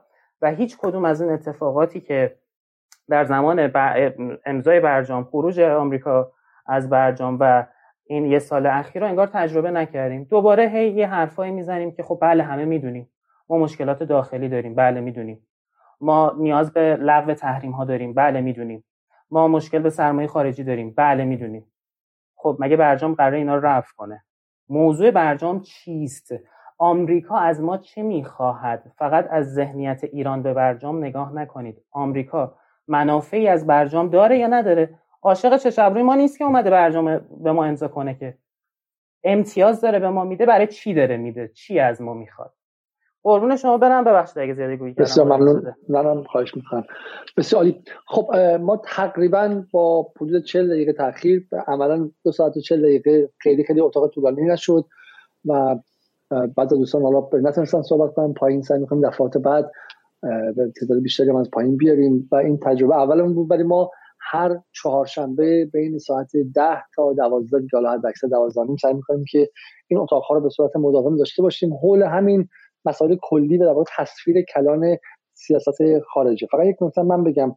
این بحثی که آقای بازرگان در پایان گفت خیلی بحث مهمی اگر ما برجام رو نشناسیم فکر می‌کنیم که می‌تونه بچ... برجام بره بچه‌مون از مهد کودک برداره بیاره خونه. چه می‌دونم خودش هم آشپزی کنه برامون پاسپورتمون هم پر ارزش کنه سرمایه گذاری 50 سالم بیاره. بعد اون یوزی هم که بچهش رو از دست میده فکر می‌کنیم که اگر برجام بود بچهش رو از دست نمی‌داد یوز. دختران می‌تونستن برن ورزشگاه و بعد اگر دقت کنید در لابلای بحث ها من یه بار گفتم که برجام فقط یک قرارداد امنیتی و سیاست خارجی نبود در ذهن مردم ایران. برجام به عنوان یک نوعی فلسفه به مردم ایران فروخته شده بود. نوعی ساخت آینده. یعنی به عبارت جایگزین تمام خلاهایی شده بود که با نقصان های وعده های انقلاب و اینها در این سالها به وجود اومده بود. برجام جایگزین همه اونها شده بود و نحوه و نوعی از آرمان یک بخشی از یک ملت شده بود که ما به اون سمت داریم میریم. و کل این حالا ما حداقل در این برنامه های متعدد بازخوانی نشون دادیم که کلش بر اساس یک دروغ به مردم فروخته شده بود. حالا اینم به کسی توهین نشه. شما ممکنه که دکترای MIT داشته باشه ده ها کتاب داشته باشه ولی گرفتار دروغ شده باشین. در همین انگلستان برگزیت بر اساس یک دروغ به مردم فروخته شد و یکی از بالای اون دروغ هم اون لحظه خاص این بود که سالی ماهی 300 میلیون پوند بیشتر به NHS داده میشه و غیره. و در اون لحظه هیجانی همه پذیرفتن. ما داریم سعی می‌کنیم که این رو ساختار شکنی کنیم و به تدریج این گره هایی که به هم خیلی فشار فشرده شده و تمامی این خطوط به شکلی روایی دروغین در همدیگه فرو رفته و نه فقط دروغین بخش شمال تحلیل اشتباهی. حالا ما نمیگیم دروغ من معتقدم که در سطح سیاست گذاران خاص دروغ هم گفته شده ولی بخشش هم بالا اینه که اون تحلیل اون بسیاری از افرادی که در اونجا بودن در سال 1990 شکل گرفته با فروپاشی شوروی شکل گرفته. نظم تک قطبی در ذهنشون حک شده و نتونستن از اون خودشون رو به موقع بیرون بیارن. و با اینکه با اینکه ترک های نظم تک قطبی از تقریبا سال 2010 2011 مشخص بود اما حتی در سطح خیلی خیلی کلان تصمیم می‌گیرن جمهوری اسلامی نتونستن تحلیل دقیقی داشته باشن از تغییر و گشتار نظم جهانی که آغاز شده بود و این تحلیل اشتباهشون این ناتوانیشون از داشتن یک تحلیل انزمایی و مشخص من گمانم که خسارت خیلی عظیمی بود. ما رو واقعا چند دهه عقب انداخت. نه تنها ما رو به توسعه نرسان بلکه با معطل کردن خودمان در این بحث به شکلی بحث برجام و گره زدن همیشه به رابطه با آمریکا از یک سو و وحشتناکتر. یک چیزی که من واقعا گمانم که به خیانت خیانت ملی و این یکی رو واقعا با موردش حرف زد اینکه حتی زمانی که برجام امضا شد و حتی زمانی که تنش در حد نسبی در یک پنجره موقتی بین حدودا سال 2015 و 2016 کاهش پیدا کرد و امکان این بود که از اون به عنوان یک مقدمه ای برای چرخش به شرق استفاده شه حسن روحانی رسما اون پنج اون امکان تاریخی عظیم رو بهش لگت زد. ورود رئیس جمهور چین در روز 26 ژانویه 2016 به ایران با بسته 600 میلیارد دلاری رو به دور انداخت و خودش فراش رفتش به ایتالیا و رسما گفت که شما به این تای صف بیستید و این نفهمیدن این نظم نظم جدید نه فقط اون 600 میلیارد دلار بلکه مثلا من خیلی خیلی بیشتر از اون چون اگر اون 600 میلیارد دلار وارد ایران شده بود آمریکا برای پاره کردن برجام هم خیلی محدودیت های بیشتری داشت. و الان هم به نظر من اگر فهم دقیقی از تغییر کلان این تصویر جهانی نداشته باشیم باز هم اشتباه خواهیم کرد. حرف ابوالفضل بازرگان و حرف پریسا نصرآبادی و یوسف عزیزی در این از این نظر خیلی حرف مهم و دقیقیه و این رو بهش ایدولوژیک نگاه نکنید از نظر محاسبه بهش نگاه کنید. ما داریم سعی می‌کنیم در اینجا سیاست خارجی رو از ایدولوژی بیرون بیاریم و تبدیلش کنیم به محاسبات دو به علاوه دو میشه چهار سه به علاوه سه میشه شیش و اینها رو جلوی همتون بزنید تا خودتون بتونید ببینید. الان اگر ایران تنها ابزاری که داره رو حتی آقای آردام هم گفت ایران رشد نظامیش نامتناسبه. بسیار خوب. ایران فقط توپ تانک داره ایران فقط موشک داره ایران فقط منطقه رو داره. بسیار خوب. همون رو هم شما می‌خواید مفت بفروشید و می‌خواید به شکلی با قیمت ارزان معامله کنید و بعد همین ها هم دو سال دیگه نخواهید داشت. بعد اون موقع چی؟